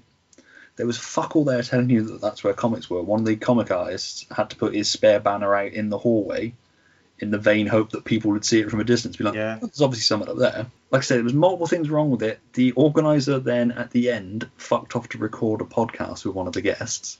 I'd love to, because you know I do the Nerds podcast. It'd be amazing on the day to be like, can I just nip off with you for an hour Yeah, and record yeah. a quick podcast? Because this is my opportunity to sit down with you and talk about it. It's like, but no, because it's not about me. It's not Yeah. about my podcast. It's about the event. Like Den says, as an organizer, you want to be a constant presence on the floor. The only time you're not on the floor is when you're either getting something for a guest or you've nipped for a loo break. I have Um, a catheter. Yeah. I just pee myself. It keeps people away. Keeps me. But um, I don't eat and drink on the day, so I generally do the same. don't need Yeah. a loo break because I'm just I'm such a bundle of energy and nerves. Yeah. I can't fucking face it. exactly Um, the same. But yeah, so you need to be a constant presence on the floor. You shouldn't leave, like I say, any other reason than those, or you know, you're helping somebody with something. Yeah. And it doesn't guarantee that you'll always be there when people need you because you're constantly putting out fires. So every time you get close to one fire, you get pulled off to deal with something else. And it's like I always have a hit list of people I want to buy from, but I rarely get to most of them on the day because every time I get close to their table, I get pulled off somewhere else. It's the nature of the beast. But Mm. buying anything at your own con is a bonus. Again, Yeah. it's not about you. But yeah, it was just a shockingly badly done event. And then Mm. you probably saw the thread on the Awesome Comics talk Yeah. after where people were talking about it and somebody weighed in to try and defend it and was clearly a mate of the person involved and then the organizer put a statement out where he's basically like none of it's my fault we couldn't put signage up we weren't allowed to put things up on the wall it's like you had posters for your own event up on the wall the event we were fucking at if you can't put things on the wall, Blu Tack something over those posters telling me where shit is. And the guy organised it, I spoke to him on the day, perfectly nice guy. He came round, he spoke to the kids, he arranged for a free thing for the kids and that. I can't fault him, but being a nice guy doesn't make you a good con organizer. And yes, have these grand ambitions for your con, but make sure you can deliver on them before you promise them. Certainly the things that are within your control. Like say, guests are beyond your control, beyond they've agreed to come, but beyond that, you have no control over them actually showing up on the day. And it's the same with an event I'm sure we're going to talk about that was put on for free. Was say it that free? Largely was it, comes... was it a free event? I thought it was a free event. I don't know if it was free for tables, but I thought it was I, bad market. I digress. but yeah, um, but yeah, the whole thing with that event was it had grand ideas. It wanted to do a big yeah. thing. It just didn't do the research yeah, to complete. It didn't have contingency plans for if this went wrong on the day. It didn't think about the natural flow of things. Because if you're gonna if you're gonna set up an event, you need to have a natural flow of things that leads from one thing to the other. It's no good having something at this end of town, fuck all in the middle, and then something up here on this hill, kind of thing. But and it's great to have that sort of ambition and to want to do that thing. And you know, the council were involved. The town was yeah. clearly excited about it, but then you've got to deliver on that. Do you think this is a case sometimes though that people maybe bite off more than they can chew? And, I think again, it's a case of he's doing this, so I'm going to up my game. But it's it's the whole thing. Focus on what you do. Yeah, yeah, yeah. It's like with us, we could easily. It's like we did the summer event for a couple of times, and we did it well. But at the same time, it was my focus wasn't a 100% on the main event. And I'm not saying the event suffered from it because I don't think it did, because I'm just basically giving myself more work, and it was having an effect on me running the event. And you kind of need to just focus on that thing you do, nail that, and then if you're lucky enough to be in a position where you can expand and do other events or whatever. Yeah. But then don't put on another event if you then can't de- deliver on that one as well. But but mm. that's that's the difference. Like we, I say, if you're going to be a con organizer, you need to be 100% focused and committed and passionate about that that you're doing. Just the slightest wandering mind will come across in the event you deliver, whether you're aware of it or not. Just it can be in the slightest thing that most people won't even pick up on. But yeah, yeah. if you're buying a ticket or a table for an event, you deserve that event to be run by an organizer who is 100% focused on doing that as their main creative outlet. Obviously, you've got family work and other things because most of us do it as a side gig. Mm. But most of us who do it as a side gig are 100% focused on that as our hobby thing, if you see what I mean. Um, and most of us are at least loosely planning where it's going to go beyond this one. I think that's a big part of planning that event is thinking right. of the next one because you need to hit the ground running with that. You need to be ready to go because nothing is as namby-pamby as yeah we might come back, we might not. You know you're going to come back. Stop teasing people and being a dick. Just fucking commit to it and have it ready to go. Because for one, that momentum of the day after the event is the prime time to catch people to be like, we will be back on this date. They will forget about it as other events come up throughout the year and it will slip further to the back of the mind, but it's there laid in ready. Yeah, yeah. Yeah. And these events take more than a year's planning sometimes, so you need to have like that one finger in the pot of the next one. Mm. Just thinking about it, not taking your focus away from that one, but incorporating it into your focus of the next event. For me, anyway. but we, yeah, it's true. And but we both said said similar things. My my event isn't about me. I have no, no, ego involved in it at all. It's nice when people say it's a nice event, but it's not about me. No, and I hate it when people are like, "Oh, it's Stuart's event." Or yeah, pushes yeah. the thesis. And, uh, but I think yeah. I think if if we are talking about the, the same event, and I think it's, it's saying, "Yeah, you've got that tiny one there. Look what I've done," mm. and there wasn't an original idea in there. No.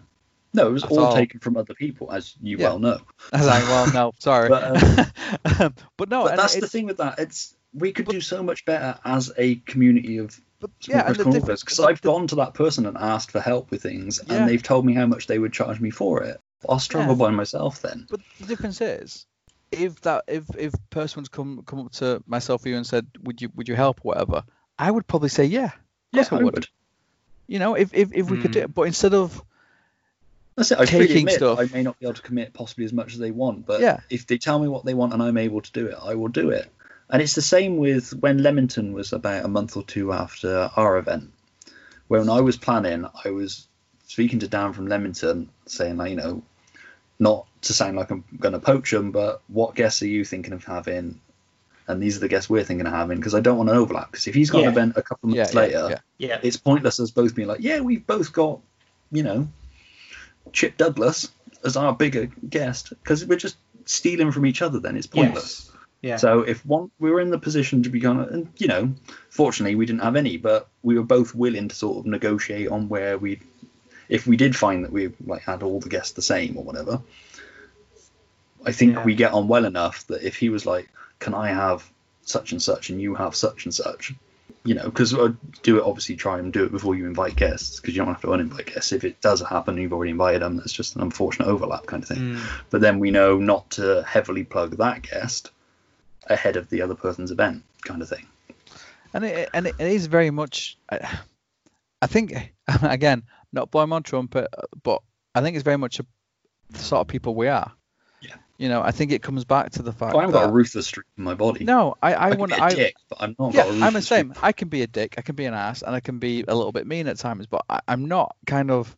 If somebody wants my help or somebody needs something, I will give it one. You know, we've talked about stuff. I've offered to you know you, and you've offered me, and the same Mm. sort of thing. And it's it's always there, and it's it's not about. I just think it's we're stronger together rather than fighting against each Yeah, other one without Because what's good for you, bitching and stuff. It's the same with the small press community. It's a symbiotic relationship. Yes, What's good for you is going to be good for me in the long run. Me telling you to go and buy that comic instead of my comic because I think you'd get more out of that comic than my comic isn't me taking a sale from me and giving it to you.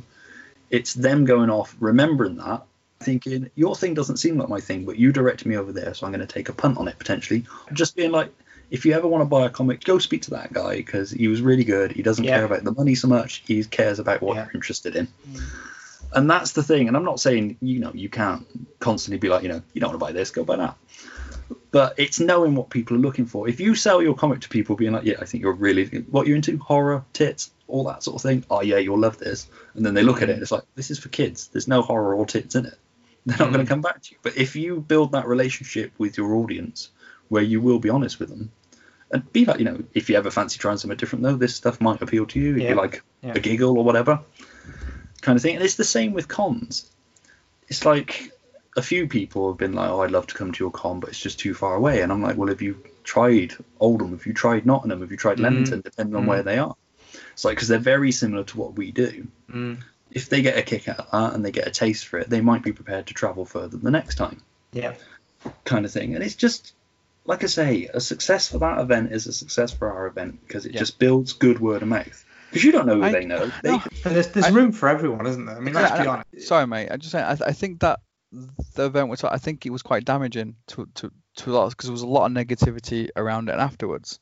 Right. There was, and I noticed our footfall sort of dropped over the last couple Yeah. of years. And I think a big part of that is going to be knock-on effect from badly run events or events that promise more than they could deliver. Because it's just a so. natural thing. I mean, we're lucky that we don't always pull a huge crowd anyway, but we pull a focused crowd.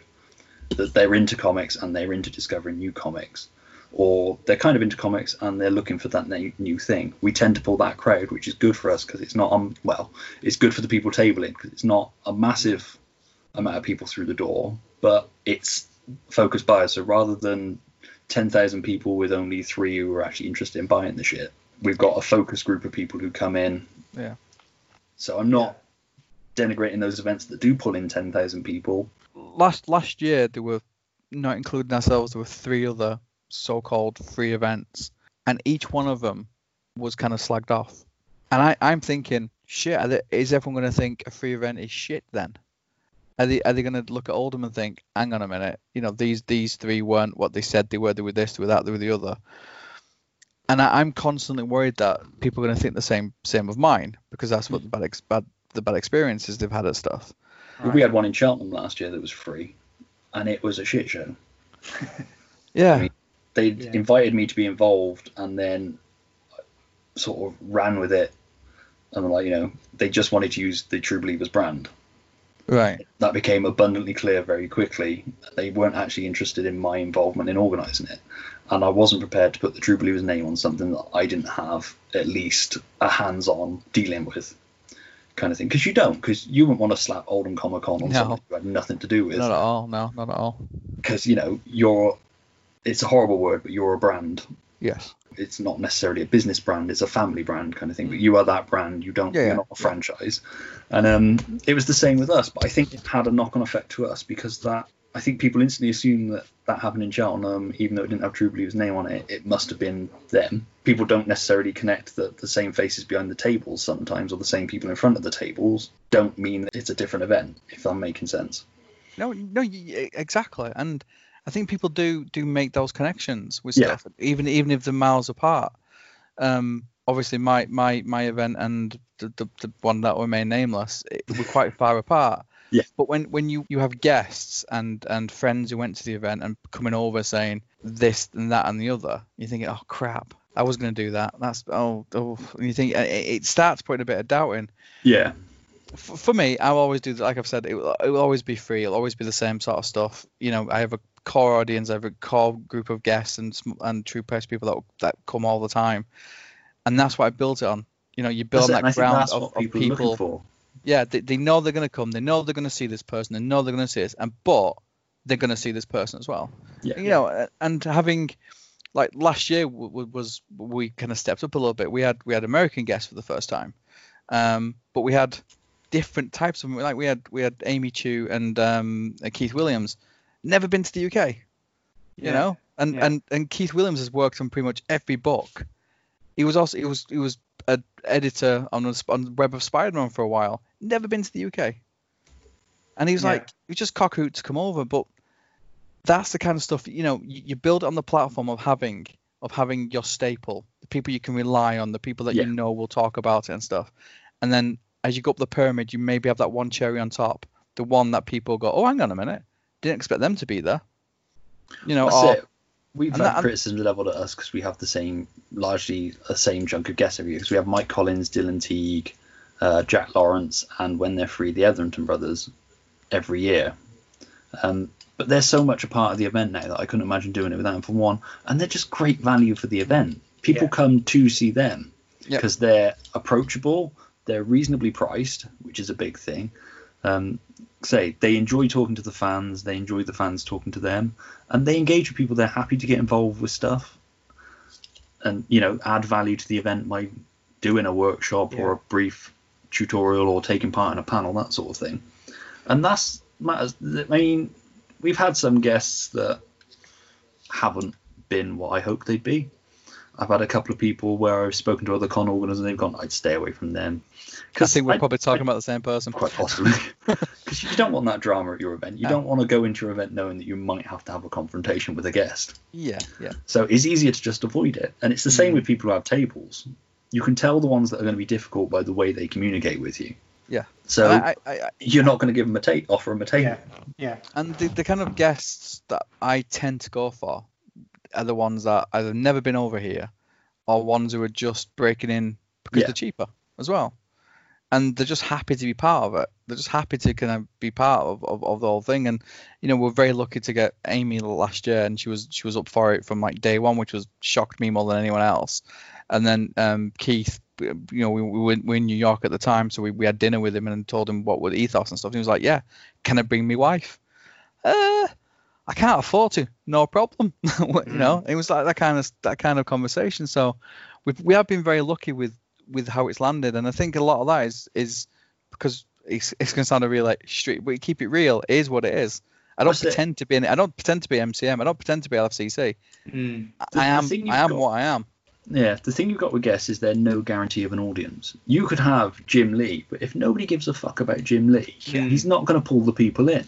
Yeah, yeah. So the best thing you can do is not focus so much on the names and just focus on the quality of the people Yes. that you're having. yeah, very much so. And the other thing is an event our size, if we, for example, had a Jim Lee there, all that would be like, they got a Jim Lee, let's fuck them over. Mm.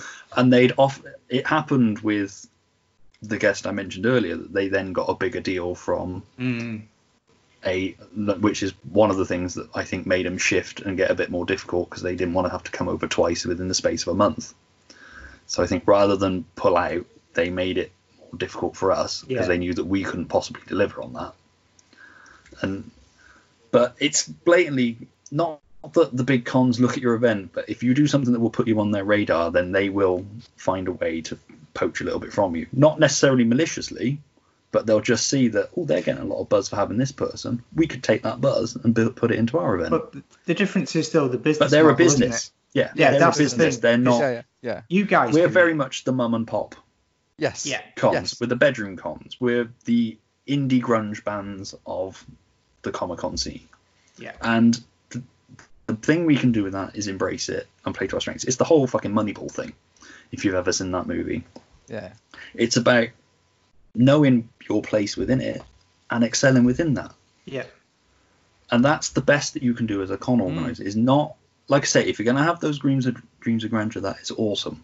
But you've got to be able to deliver on it. If you've got the support of, like you with Oldham, if you've got the support of the people that will back you, then you play to that strength. And the, the good thing, I think, what's what's gone in my favour with, with with Oldham. I know we digress off the question a little bit, but That's okay. the the good thing about Oldham, and I think the good thing about like Manchester as a whole, people support events. Yeah. So when we when we did Oldham, I I would I said I was happy if I got 500 for the first one. We had four and a half thousand people come, and when we did a survey, because they had to do a survey when they came in, about I think it was like 90 percent of them were lo- were local to Greater Manchester. So it was it was like, it, you know, they do support the locals things. Yeah. And then obviously we've got bigger, we've got people from further afield coming because you know word of mouth and stuff. Probably mm-hmm. like True Believers, where you get people Yeah. coming further afield.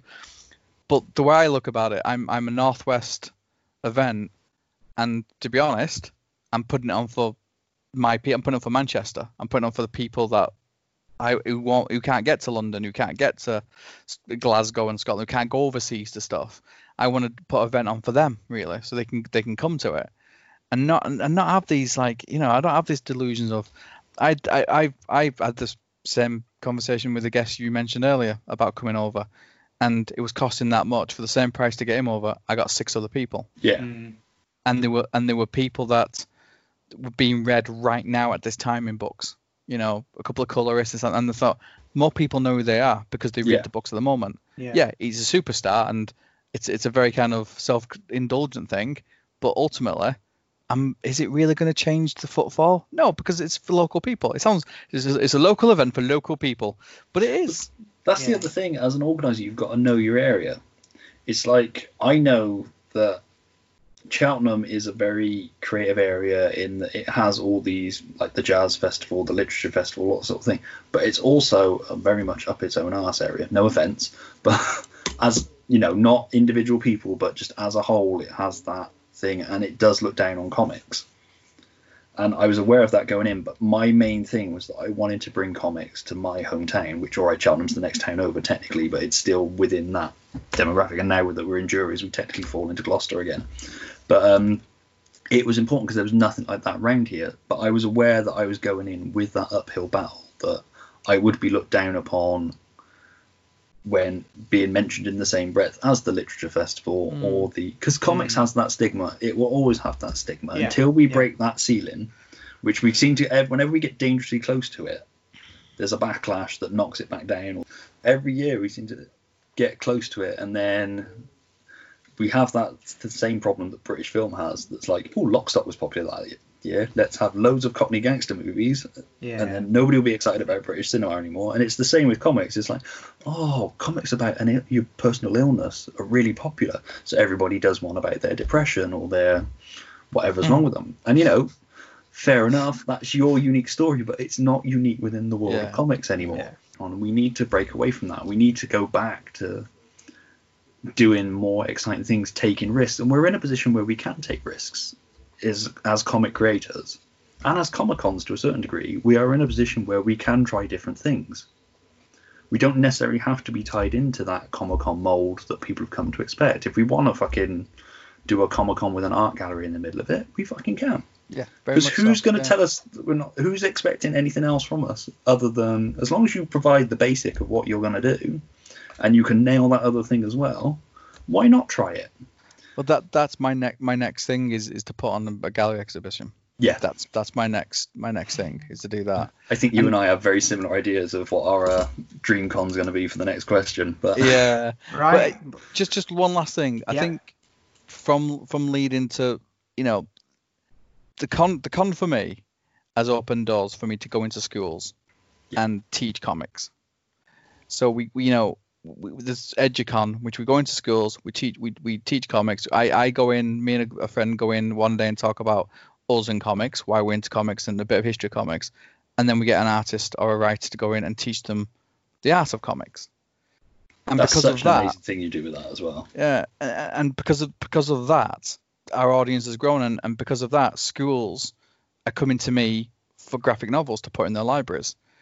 And again, you know, we give, we gave, we, we gave local schools. Mm. I think one spent, I think it was two hundred pound, and we gave them four hundred pounds worth of books to, to I, boost the stuff. So I generally think, as a small press creator, if you get to the point where you can put something that is substantial enough to be considered a book, not to say that comics aren't, but you know, what I mean, mm. a library's not going to take a floppy necessarily over yeah. a collected edition kind of thing, but donate a certain number of the ones you get printed to your local libraries. Yeah. Yes. They'll take them because they always want like, books. Yeah. If they're suitable to go into your local schools, donate them to a couple of local schools yeah. as well. And yeah. the other thing I always say to people when they ask, "Oh, I've done a kids book. Where's a good place to sell it?"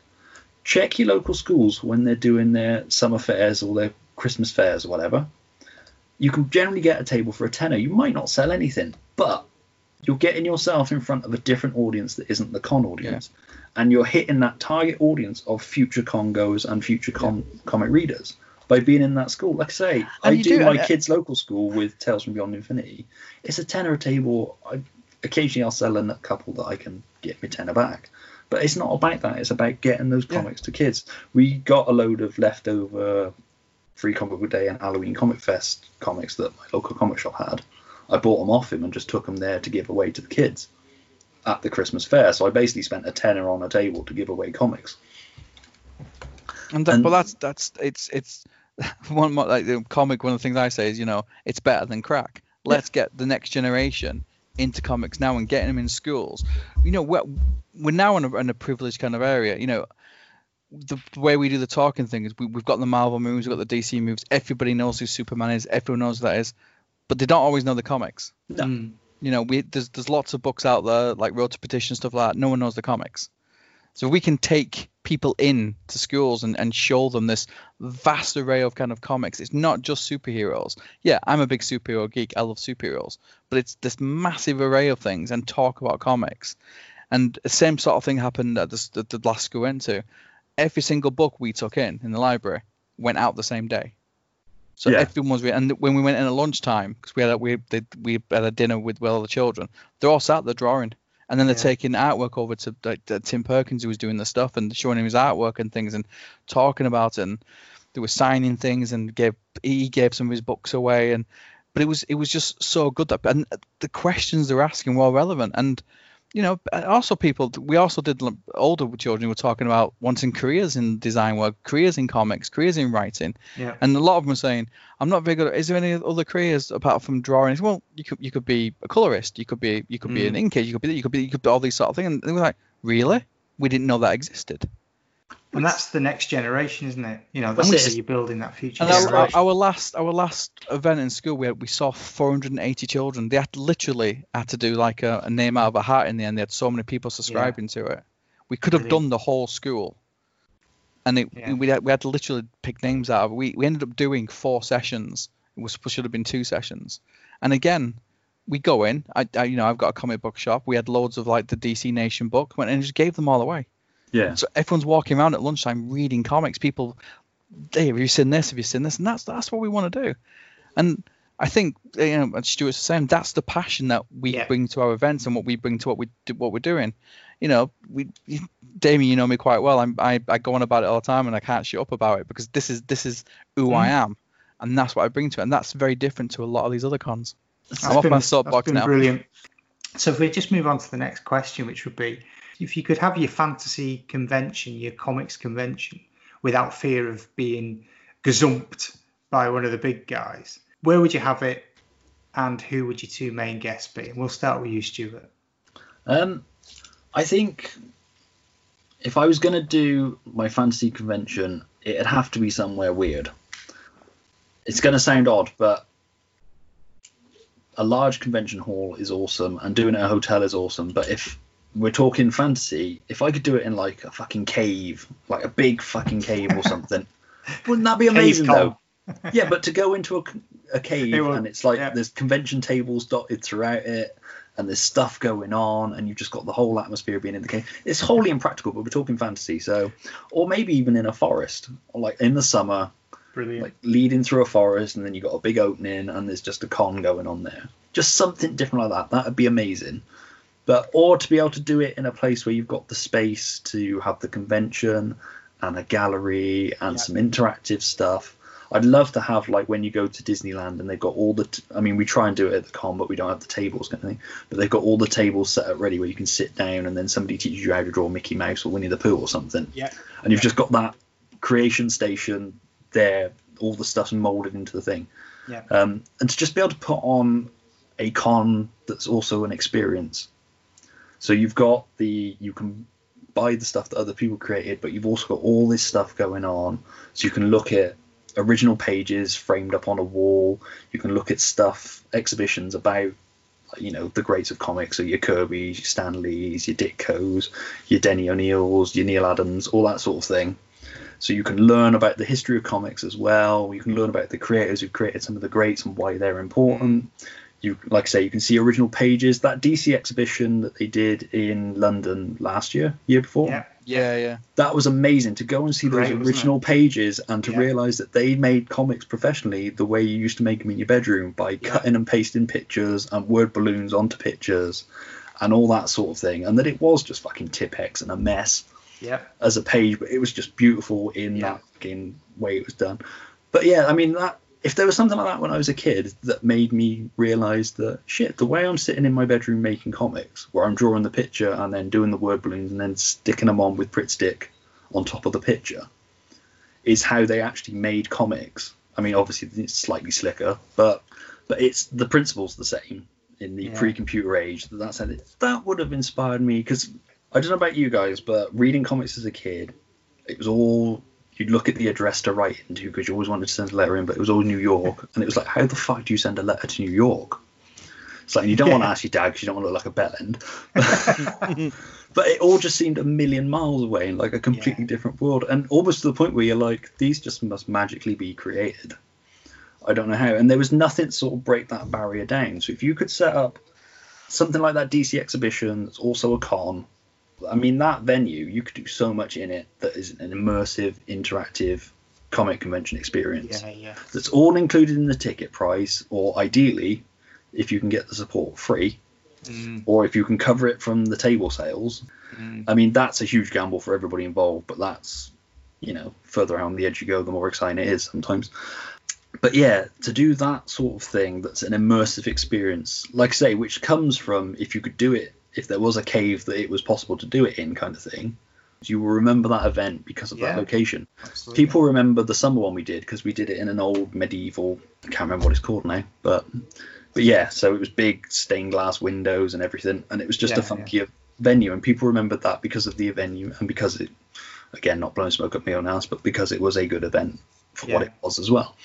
Um, but No, yeah, it's fine. It's I get genuinely excited about this. What's? Well, if money was no object, and you know you found the right place to do it, wouldn't it be amazing to just do something fucking crazy? Superb. So who who would your guest be? Who would you if you could have two guests then for CaveCon? What would it be? See, my dream's always been to have the 90s Superman team, so your Mike Carlin, Jerry, all that team. I'd absolutely love to do an event with them. If you could do it on an anniversary of like the death of Superman or something like that, that'd be amazing. yeah. But if you, if I had to pick, well, I couldn't pick two. I've got a long list of. I'd love to have do an event with Shannon Wheeler, who did Too Much Coffee Man. But I'm also aware Yeah. that that'd be so much more for me than anybody else. Um, just because I'm a massive fan. I'd, I'd love to have an event with Terry Moore. Like I said to you the other day, I was so excited to go to the lakes this year because Terry Moore was going to be there, yeah. and then obviously this all happened.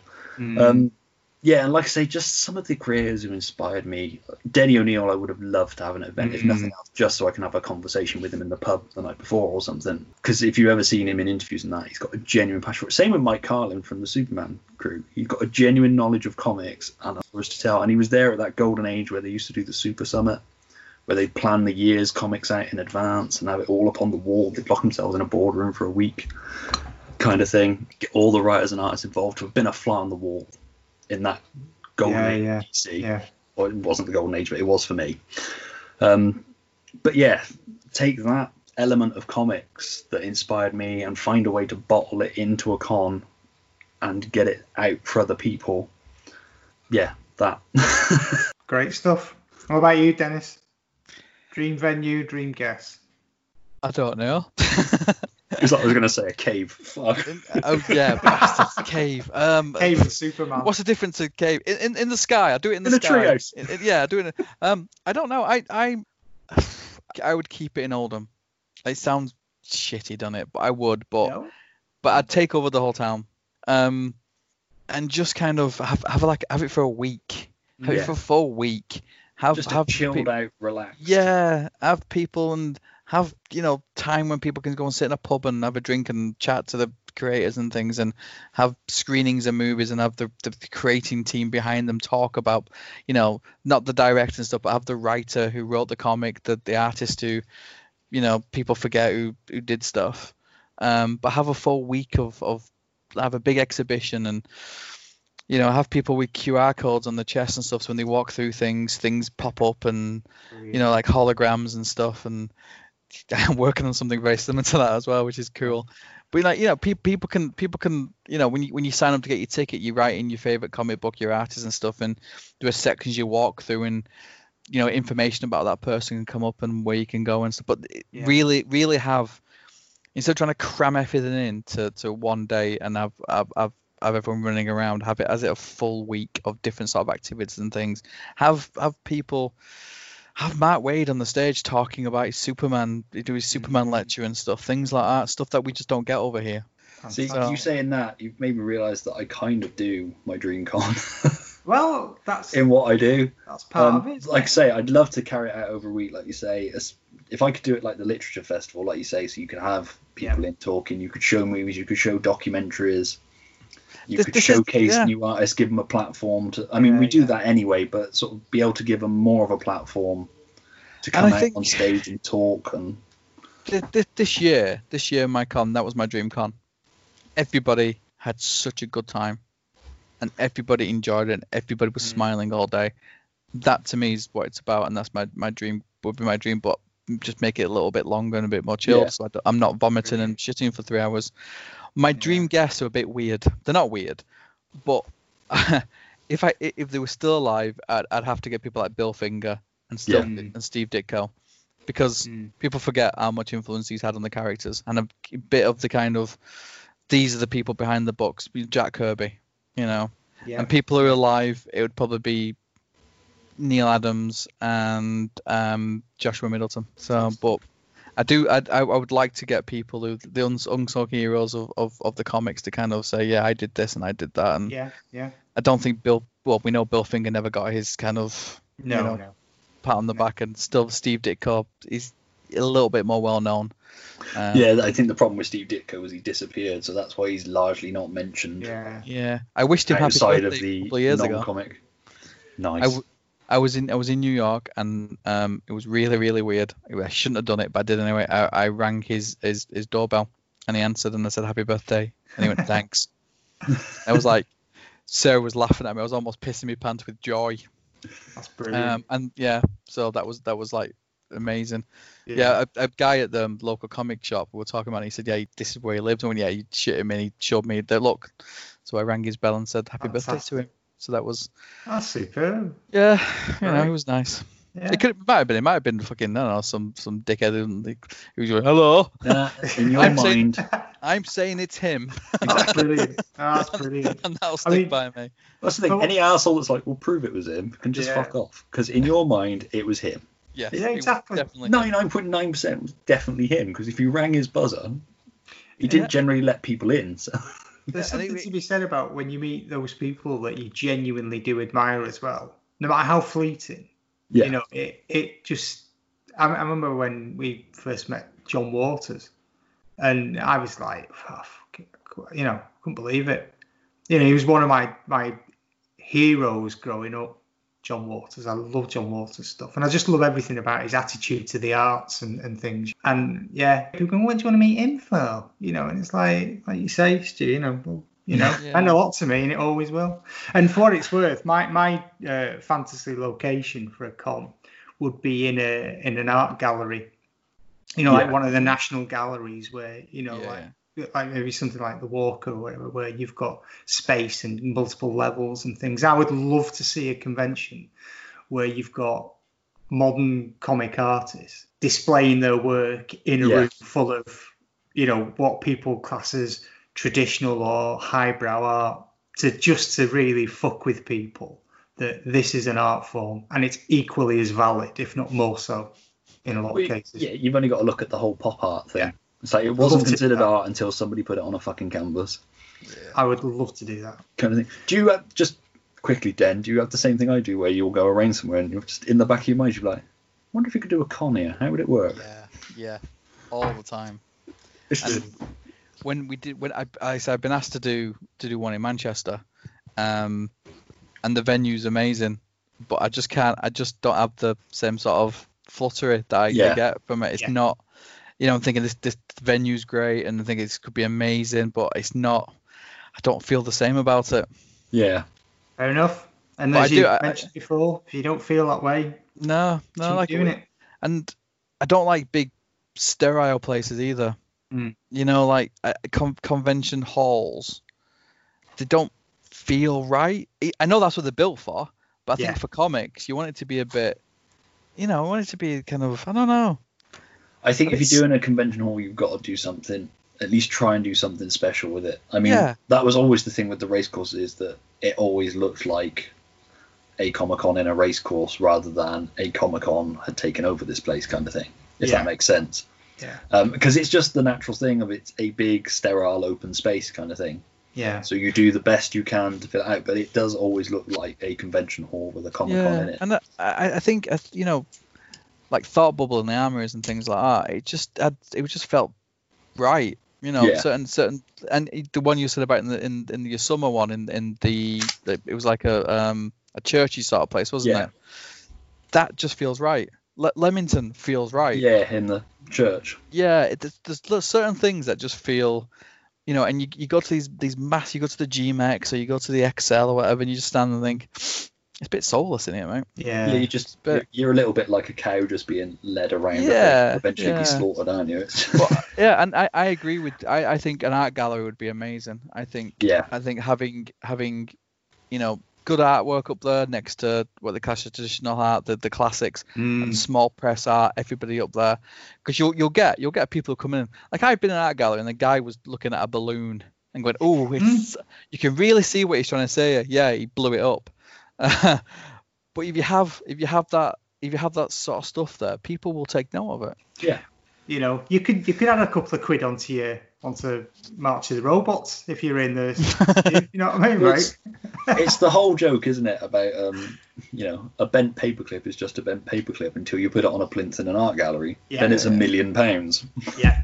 But I I also like the idea of having, you know, having Neal Adams having his artwork up there, and then Damien having your artwork next to it, and then Yeah. having Josh Middleton, and then having, you know, Stuart's artwork there, and then I'd having. like that. I don't think Neal would be too It's- happy. No, I- It's not a I- convention, but I would absolutely love to take over an art gallery or a museum and just do a small press exhibition.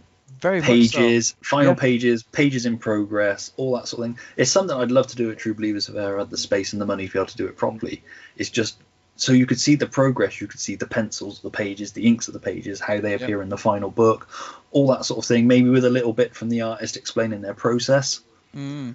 Yeah. just all that stuff because it's.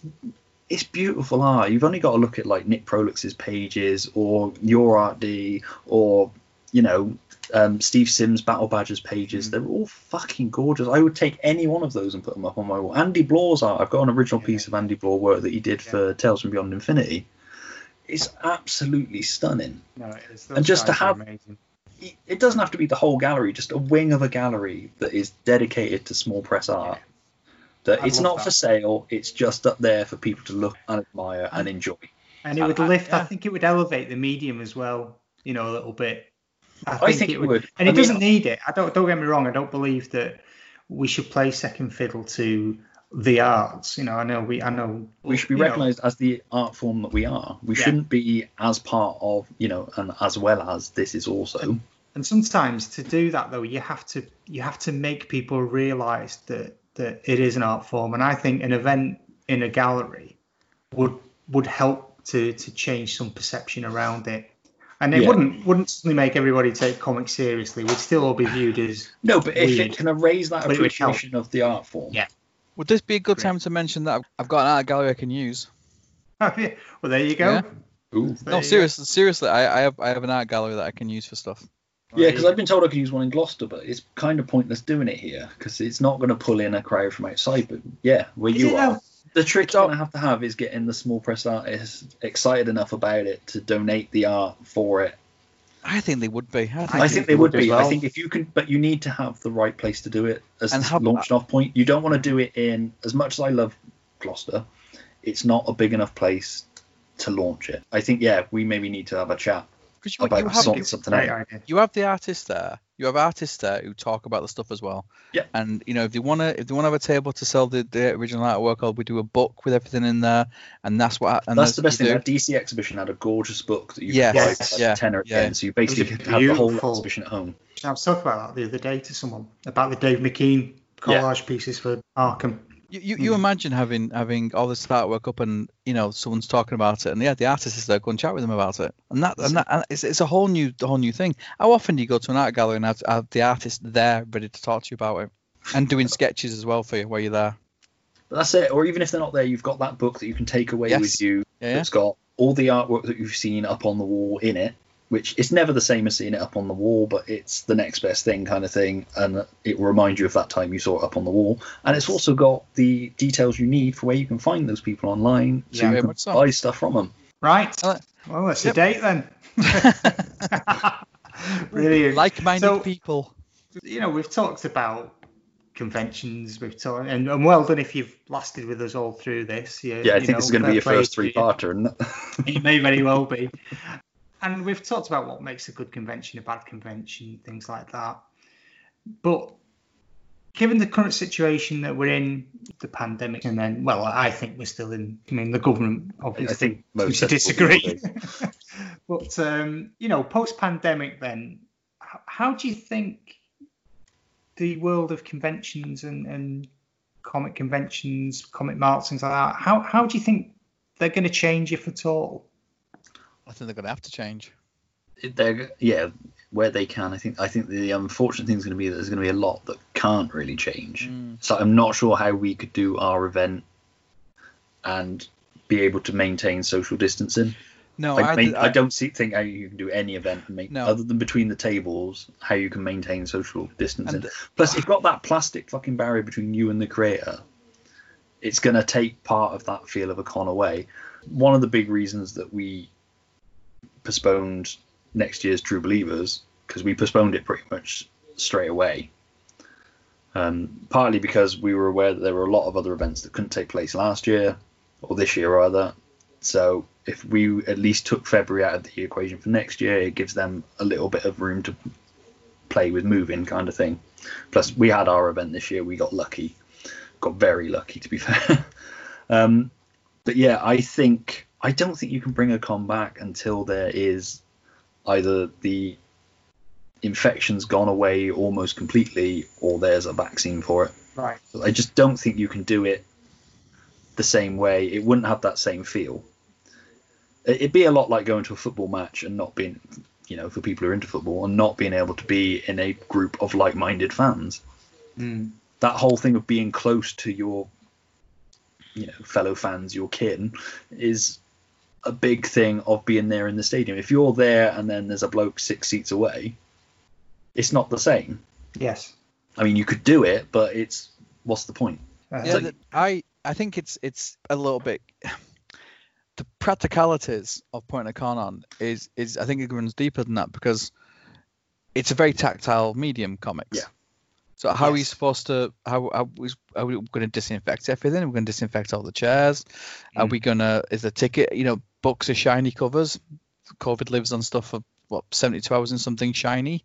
What's it? How are you going to be like you know? Yeah, feel Yeah. free to take a look at my book before you buy it, but no, once you've picked it up Yeah. and touched it, Are, you're we going going to to take everyone's temperature on the way in? Are we going to, if someone Mm-hmm. coughs, do we shut the con down? I, I, I, I honestly can't see how you can social distance and, with any good con- conscience, run a convention in, in, People aren't in the current wanna go. climate. No, it, well, that's if that's the main thing. something shoved in your face every five minutes that isn't a comic, that is a temperature gun or whatever. You know, plus, you know, I've seen how far that nose swab goes back. I don't want to take the risk of ever having to have that done. It's it's not, Mm. and I, I wouldn't recommend having COVID because it's not it's not a good thing to have. no, Um, but it's it's unless you do it outside, which in this country we can't guarantee weather. No. So unless unless we do it outside, unless you do it on on a, on a football pitch size, and there's plenty of room for people to walk around and stuff, you, you, you lose the essence of it. You lose that buzz. You lose why you go to cons. You, you're not going to be talking to people about stuff. And are you, are you telling me creators are going to want to be breathe? You know, there's the old um, con flu, isn't there? People to Mhm. get colds and stuff after going there anyway. Now it's going to go from con flu to COVID flu. yeah. You know, do we really want it? Do we want that? I, I Mm. I can't see until there's a vaccine how we can do conventions. No, and I mean fair play to that first con post vaccine. Once everybody's been vaccinated, because everybody's going to love it. There's been a couple in America, hasn't there? There's been one in Texas and Yeah. one I think it's in Dallas, and nobody went. No, it doesn't nobody surprise me. it's too And this- this is- dangerous. And this is in Texas, Yeah. where they they came out on the streets and said we're going to stay out, yet they still didn't go to a con. yeah, you, you know, you've got a responsibility to other people, not Yeah. just yourself, and that that's as a organisers and as people attending. And you know, we've still got a couple of things in the books for the back end of this year that have been moved, and I'm pretty convinced that I'm just waiting for them to move, and I'm, I'm hoping they do actually. I'd be surprised if there's anything until Yeah. middle to end of next year. My 'Cause- my venue has told me um, they're not even going to talk to me about anything until February. Yeah, and I don't think even if the events go on, I think we're going to have to withdraw just just on the grounds of, of safety. You know, because I'm not it's just funny. not it's worth not going to be a good event for you anyway. You probably lose more in losing the table money than you would in going. Yeah. Mm. Yeah. I I would argue. Um, I mean, as gutted as I am about Thought Bubble, there was a huge part of me that was like, I'm really glad they cancelled it because I'm not going to get the Thought Bubble experience that everybody else gets Yeah. because it's going to be the people who do go are still going to have that thing in the back of their mind of like, I don't know whether I can stop and look at your table or not because I don't know whether I can touch it and I don't want to Yeah. and it's that whole social distancing. It's awkward enough at work where everybody sort of walks around like they've had really awkward sex dreams about each other. Yeah. And you just kind of, oh, um, yeah, sorry. And you, But it is, it's that same awkwardness, Yeah. isn't it? and you, you do the and results this time are possibly death, which is uh, you know does up the ante a little bit, doesn't it? Let's be honest. So, Well, I Well, mean, it- you haven't it- seen my sex dreams. Well, no. do tell. Um, but it's also from, from a guest point of view. Are you really gonna? Are guests really gonna like get public transport, flights, trains? No. You know, are they are they gonna drive this sort of distances for? the- I think Unless a they guests absolutely rely do- on that as their income, Yeah, they're not going to take the risk. no, now But that's I- an interesting point actually. Is that is you know because you guys know this, you try and get guests to appear, and they how many guests are going to risk spending a day or two days, you know, in a room with potentially hundreds or thousands of people they don't know. Well, I, I had two. I had one guest from Italy, one guest from Spain, two from Portugal, one from America, and they cancelled before the hmm. pandemic hit. As big as it did in their countries, they said we're not traveling. No disrespect, but the hygiene on some people that go to cons is questionable at the best of times. Re- really, Stuart? I, I don't know what you mean. I, I, I know, it's it's rare, but I, I used to feel sorry for Amy because she was at the height that the, the con smell was just hitting her. She's a bit taller now, so she's fine. But but how can how you know yourself queuing? You have people queuing for autographs or queuing for sketches. If you have to social distance that queue, if there's 50 people, 30 people in it, 10 people in it, that's a massive queue now. That's it, and you've got to do it without blocking other people's tables. Yeah. It's not gonna work. And I, I the mean- other thing you're gonna have to consider is where the economy is come out, coming out of the other side of this. Yeah. Because a lot of people are going to take a hit. As much as, you know, we put our head in the sand, and as much, I mean, I'm lucky I've still go to work every day kind of thing. I mean, I'm lucky I've still got a job. But there are other people that, since this has started, have lost their jobs. Yeah. People I know, people who are in my family have lost their jobs because of this. And it's going to dry up the job market, and that's going to have a knock on effect. It's going to be people aren't necessarily going to have the disposable income to go to a con. Even yeah. free cons, they're not going to have the disposable income to go. Because no. why would you go to something that's going to tempt you to spend money you haven't got? Exactly. It's just going to make you more fucking miserable. Yeah. So would you guys ever con- uh, consider something like looking at putting on a, a virtual con? So we, we were lucky enough to get um, into the lakes this year, and they've made it a virtual con, which is fine, you know. And again, great because at least they're trying to do something, and they've done a, a wonderful job of the website. I've got to say, it's up now, and, and you know they've they've just asked us for some stuff, and, and H gave it to them, and they, they did all the work. But is that something that would appeal to either of you? Um, if I, you I, had the wherewithal to do it, would you want to do it that way? For me, no, because no. it's not a con. You might as well I, have a website. Yeah, I don't think I'd want the stress of it. For one, I'd need to know how to do it properly because if yeah. um, my rule with everything True Believers is if I can't do it well or I'm not sure of how to do it, it's easier to just not do it. Um, I had a table at Thought Bubble, so I've signed up to the online con that they're doing. So it'll be yeah. interesting to see how that goes. But I don't know how much online cons generate. I mean, I've done a couple of online cons as a punter side of it, mm. and um, it's not always clear what the fuck I'm supposed to do.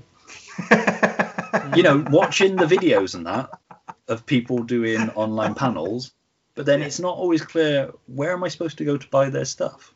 Yeah, and I, I, I it's like there's not an exhibited page there that's got all the links on that I need. Are they supposed to be? If I click on their name, do I see them sat at a table in their house, like when they do kitchen con? Kitchen con's yeah, great. Yeah. Kitchen con's great because you click on the thing or whatever, and it's the person sat there in their kitchen, and you can have a webcam conversation with them if you want to. Or yeah, it's a bit like chat roulette. yeah, you know I, you click it on. I've looked. I've watched a few videos. You know when they've they've streamed um, yeah, like yeah. Uh, like um, workshops and things, and like you look at how many people are in, and a lot of times it's just been me. There's not there's not been that mm. many people into them. I, mm. and for me, it's the, the, same people from the comic community. So it's you know me, Tony, Cliff, yeah. for example. These are yeah. names. But the whole point the whole point of a comic con for me is the same reason I don't like digital comics and the same reason I don't like slab. It's a tactile, tactile it's it's an immersive, yeah. it's a thing that you do. Yeah. And I think as much as you know, I applaud the guys for doing these, trying to do something in, mm-hmm. in this climate at the moment. Yeah. It's just not for me. I wouldn't. I wouldn't. I've, I've tried. I've, I've been onto a couple of them and, and, and had a wander around, and it's it's it's. I I just find them pointless. For me, if I want to buy that stuff, I'll contact you directly. Yeah. You know, you've got a website, you've got a Facebook page, you've got Instagram. It's the same thing, just in one place. Um, for me, the joy of is going meeting these people talking yeah. about how they did these things. You know, shaking the hand, getting a hug, you know, getting the stuff. It's all that sort of stuff going on for me, mm. and that is never going to happen until there's a vaccine. Yeah, that's it. One hundred percent, I would say, or not one hundred percent, but a large part of supporting and buying things from small press people is for me particularly is because I like the creator. I've spoken to the creator, yeah. or I've heard the yeah. creator speak on an interview. Um, it's why I generally don't buy things off people's websites. I wait until I can see them in person and speak to them, mm. kind of thing. Which you know isn't possible at the moment, so I'm a bit more. But like you'll hear them interviewed on the Awesome Comics Pod, or you'll speak to them at a con. Mm. And speaking to somebody at a con, you get a real idea of why they're in for it. Yeah. And you know, you could have something that could appeal to me on every level, but if you're just a bit of a prick when you're talking to me about it, I'm gonna walk away. Mm. So that's why you walked away, was it? Yeah, but you know, you still thrust all that stuff at me, you bastard. So. Oh, and it, oh, it, it, it. all that. Yeah. Oh, and it, it's and, and you build up relationships with people, and, and yeah. you get to know people, and it's like you said about a symbiotic thing. It's it's all to do for comics. I think the community is very much of that, and I don't I don't get virtual stuff. I don't understand it. I, I, I, get I get why they're doing it, mm-hmm. but I've spoken to people who've done them, um, and I've, I've spoken to people who've attended them. I've attended them. I just don't see the point. It's about I, I, keeping your presence there, isn't it? So yeah. you're fresh in people's minds. It's like we I did a weekly mailer But well, there's nothing going on. I've stopped it. I told people I was stopping it because it's pointless putting it out. And you could argue that by not doing it, I've no longer got that weekly presence on people's mind. But if they go on the Facebook page, we still do the draw something Sunday every week, and that there's better ways of keeping your presence. I think. Yes. I just don't see how, for me personally, how they would have the appeal or the same kind of draw for even hardcore comic fans. Because I'm a pretty hardcore comic fan. Mm. And even I struggle to work at the enthusiasm sometimes to sit at my laptop and is do it a not the appeal? content. Is it is it not the status of the con though? Is it not Thought Bubble and and Lakes and the other one saying, you know, we're not doing it, but look what else we've done. Yeah. Instead of just saying we're going to cancel it, come back next year, hopefully it'll be bigger, and then just leave it. It's all. It's almost. Yeah. It's fine. It's just like I say, it's just not for me. I, I don't do digital comics. I don't. You I don't give do people the chance to miss you. Yeah, and yes, don't you know? Yeah. Once, once it- if it's not there next year, you put go balls deep in and do the best you can If, for it. if you've done it well enough, people are going to remember you. Nobody's Yes. going to forget Thought Bubble because they took No. a year off. God no, they'll forget me if I take Yeah. a year off. You know, you, you know, they'll, they'll, I mean, to be funny, yeah, 'Cause they forget me. It's like when they do these polls at the end of the year, like, what was your favourite con of the year? Because we're at the beginning of the year. Nobody fucking remembers us. You'll see it in comments where people are like, oh, this one, I, one, this I one, this voted one. for you. I know, and I paid you for that. Thank you very much. Yeah, not enough though. So th- this year's going to go up a little bit. You you should win this year though. It's good. I was going to say it's going to be a really short list this Yeah, year. It's you would be about- number one this year. Yeah, and if you still don't win, Stuart, and you're the only con in town, then, that, then you've got a reason to feel I- aggrieved. yeah, I, I would re-examine your, your life choices. oh, we're not coming back. no, but I, I you know, I, it's cons cons for me. Like I said, for the very first con, it's always been about that interaction with people, whether it's interaction with sellers, interaction with people selling the comic books, interaction with other geeks, interaction with artists. That's for me as a con, and, And you can't do that. Yeah, of course it is. Well, yeah, I've had, I've had, I've had, I've had bad interactions, but Yeah. like you, nine out of ten is good stuff. And be, being devil's advocate here, I mean, I've got to say that I know we've talked about Thought Bubble and the lakes, and, and you know, and I do get that it's not going to be, you know, a con because uh, you know, sitting and watching a live stream of Dave Gibbons isn't the same as meeting Dave Gibbons, is it? And No. listening to him tell stories. But I do applaud the effort they've gone to Yes. try and give us something. Oh no, I'm not taking anything uh, away no, from I- them for doing yeah, it. and I don't want anyone thinking that we are. You know, I No, just not at all. clear. We're not saying that. What It's just not for me. It's different, Yeah. isn't it? It's going to be It's- very different. I don't need an excuse to, to slag the lakes or, or thought bubble. If, I- if I didn't like it, I'd say I didn't like it. I just, I, I think this this sort of stuff, like like Stu Yeah. just said, if I want to watch Dave Gibbons talk about books and tell stories, I watch YouTube videos. There's hundreds of them. If I want to buy stuff from you, Damien, I'll go on your Facebook site or website, or Instagram. It's not. It's just not for me. But it, it's that they're trying to put something out there to just try to keep it ticking over, so there is something that fans can go to and stuff. And Yeah. it's fine and, and it's no it's, it's it's it's it's good that they're doing something it's just not my bag Yeah. And that's same. fine. That's everybody's right to have a, an opinion on what they think will work and won't work, isn't it? I I, I hope it works. I really hope it works. I hope it's a, a huge success. Not so much that they're like, we don't need to do the actual physical one anymore. I genuinely hope that it's a success for the people that have got involved and are, you know, have got a virtual table, for want of a better term. I really hope that it is successful then, mainly because, you know, it's potentially going to be the only source of income for a lot of people Yeah. yes very much so this year. Um, I'm not willing it to fail at all. I just like we've repeatedly said, it's not for me. I'm Yeah. I like. The i want to i want i want to go to a con and i want to touch damien Well, exactly. Who doesn't? I mean, that's You know. how we earn any money we get. That's Yeah. how we sell tickets. Because you Yeah. can touch I- Damien. yeah And- I, want to go and touch damien in in in behind his ears and things And I want to be touched. I know You you, know, You've got a banner at the next con that's you looking over your shoulder with your finger on your mouth, looking saucy. I'm not. he already does that you've not seen, you've not seen his christmas card I got the Burt Reynolds in front of the fire one. oh the young burt reynolds yeah that's just beautiful yeah, that wasn't a tash. no So, uh, no Brilliant. Well, thanks, guys. I mean, that's that's been uh, it's been a long one, and, and I will. Yeah, sorry about that. No, no, not at all. Because we, you know, we've had a, a, a really, really good conversation about all the points. Um, well Again, I, I know how long really it's been 'cause my appreciate you- battery's about to go dead so that's how, how long i've been here well, we're already up here then. Uh, really appreciate your time, guys. Really appreciate you giving up your evening to do this. It's been uh, it's been fantastic. I really I'm always happy it. to talk hope comics and cons. people- Yeah, I'm I'm exactly the same. I'll I will talk about it till the cows come home. Do you want to just tell people quickly where they can find your your stuff, your Not, your not social particularly. links? No, no, I'm all right, thanks. After you, Stuart.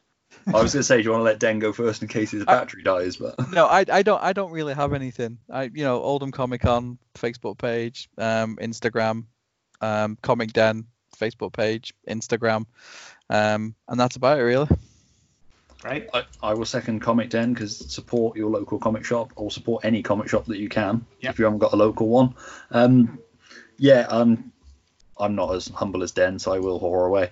Um, True Believers you can find on Twitter and Instagram. Uh, yeah, Twitter and Instagram as at OK True Believers. Um, got the website oktruebelievers.com where you can also find some of the other stuff we do.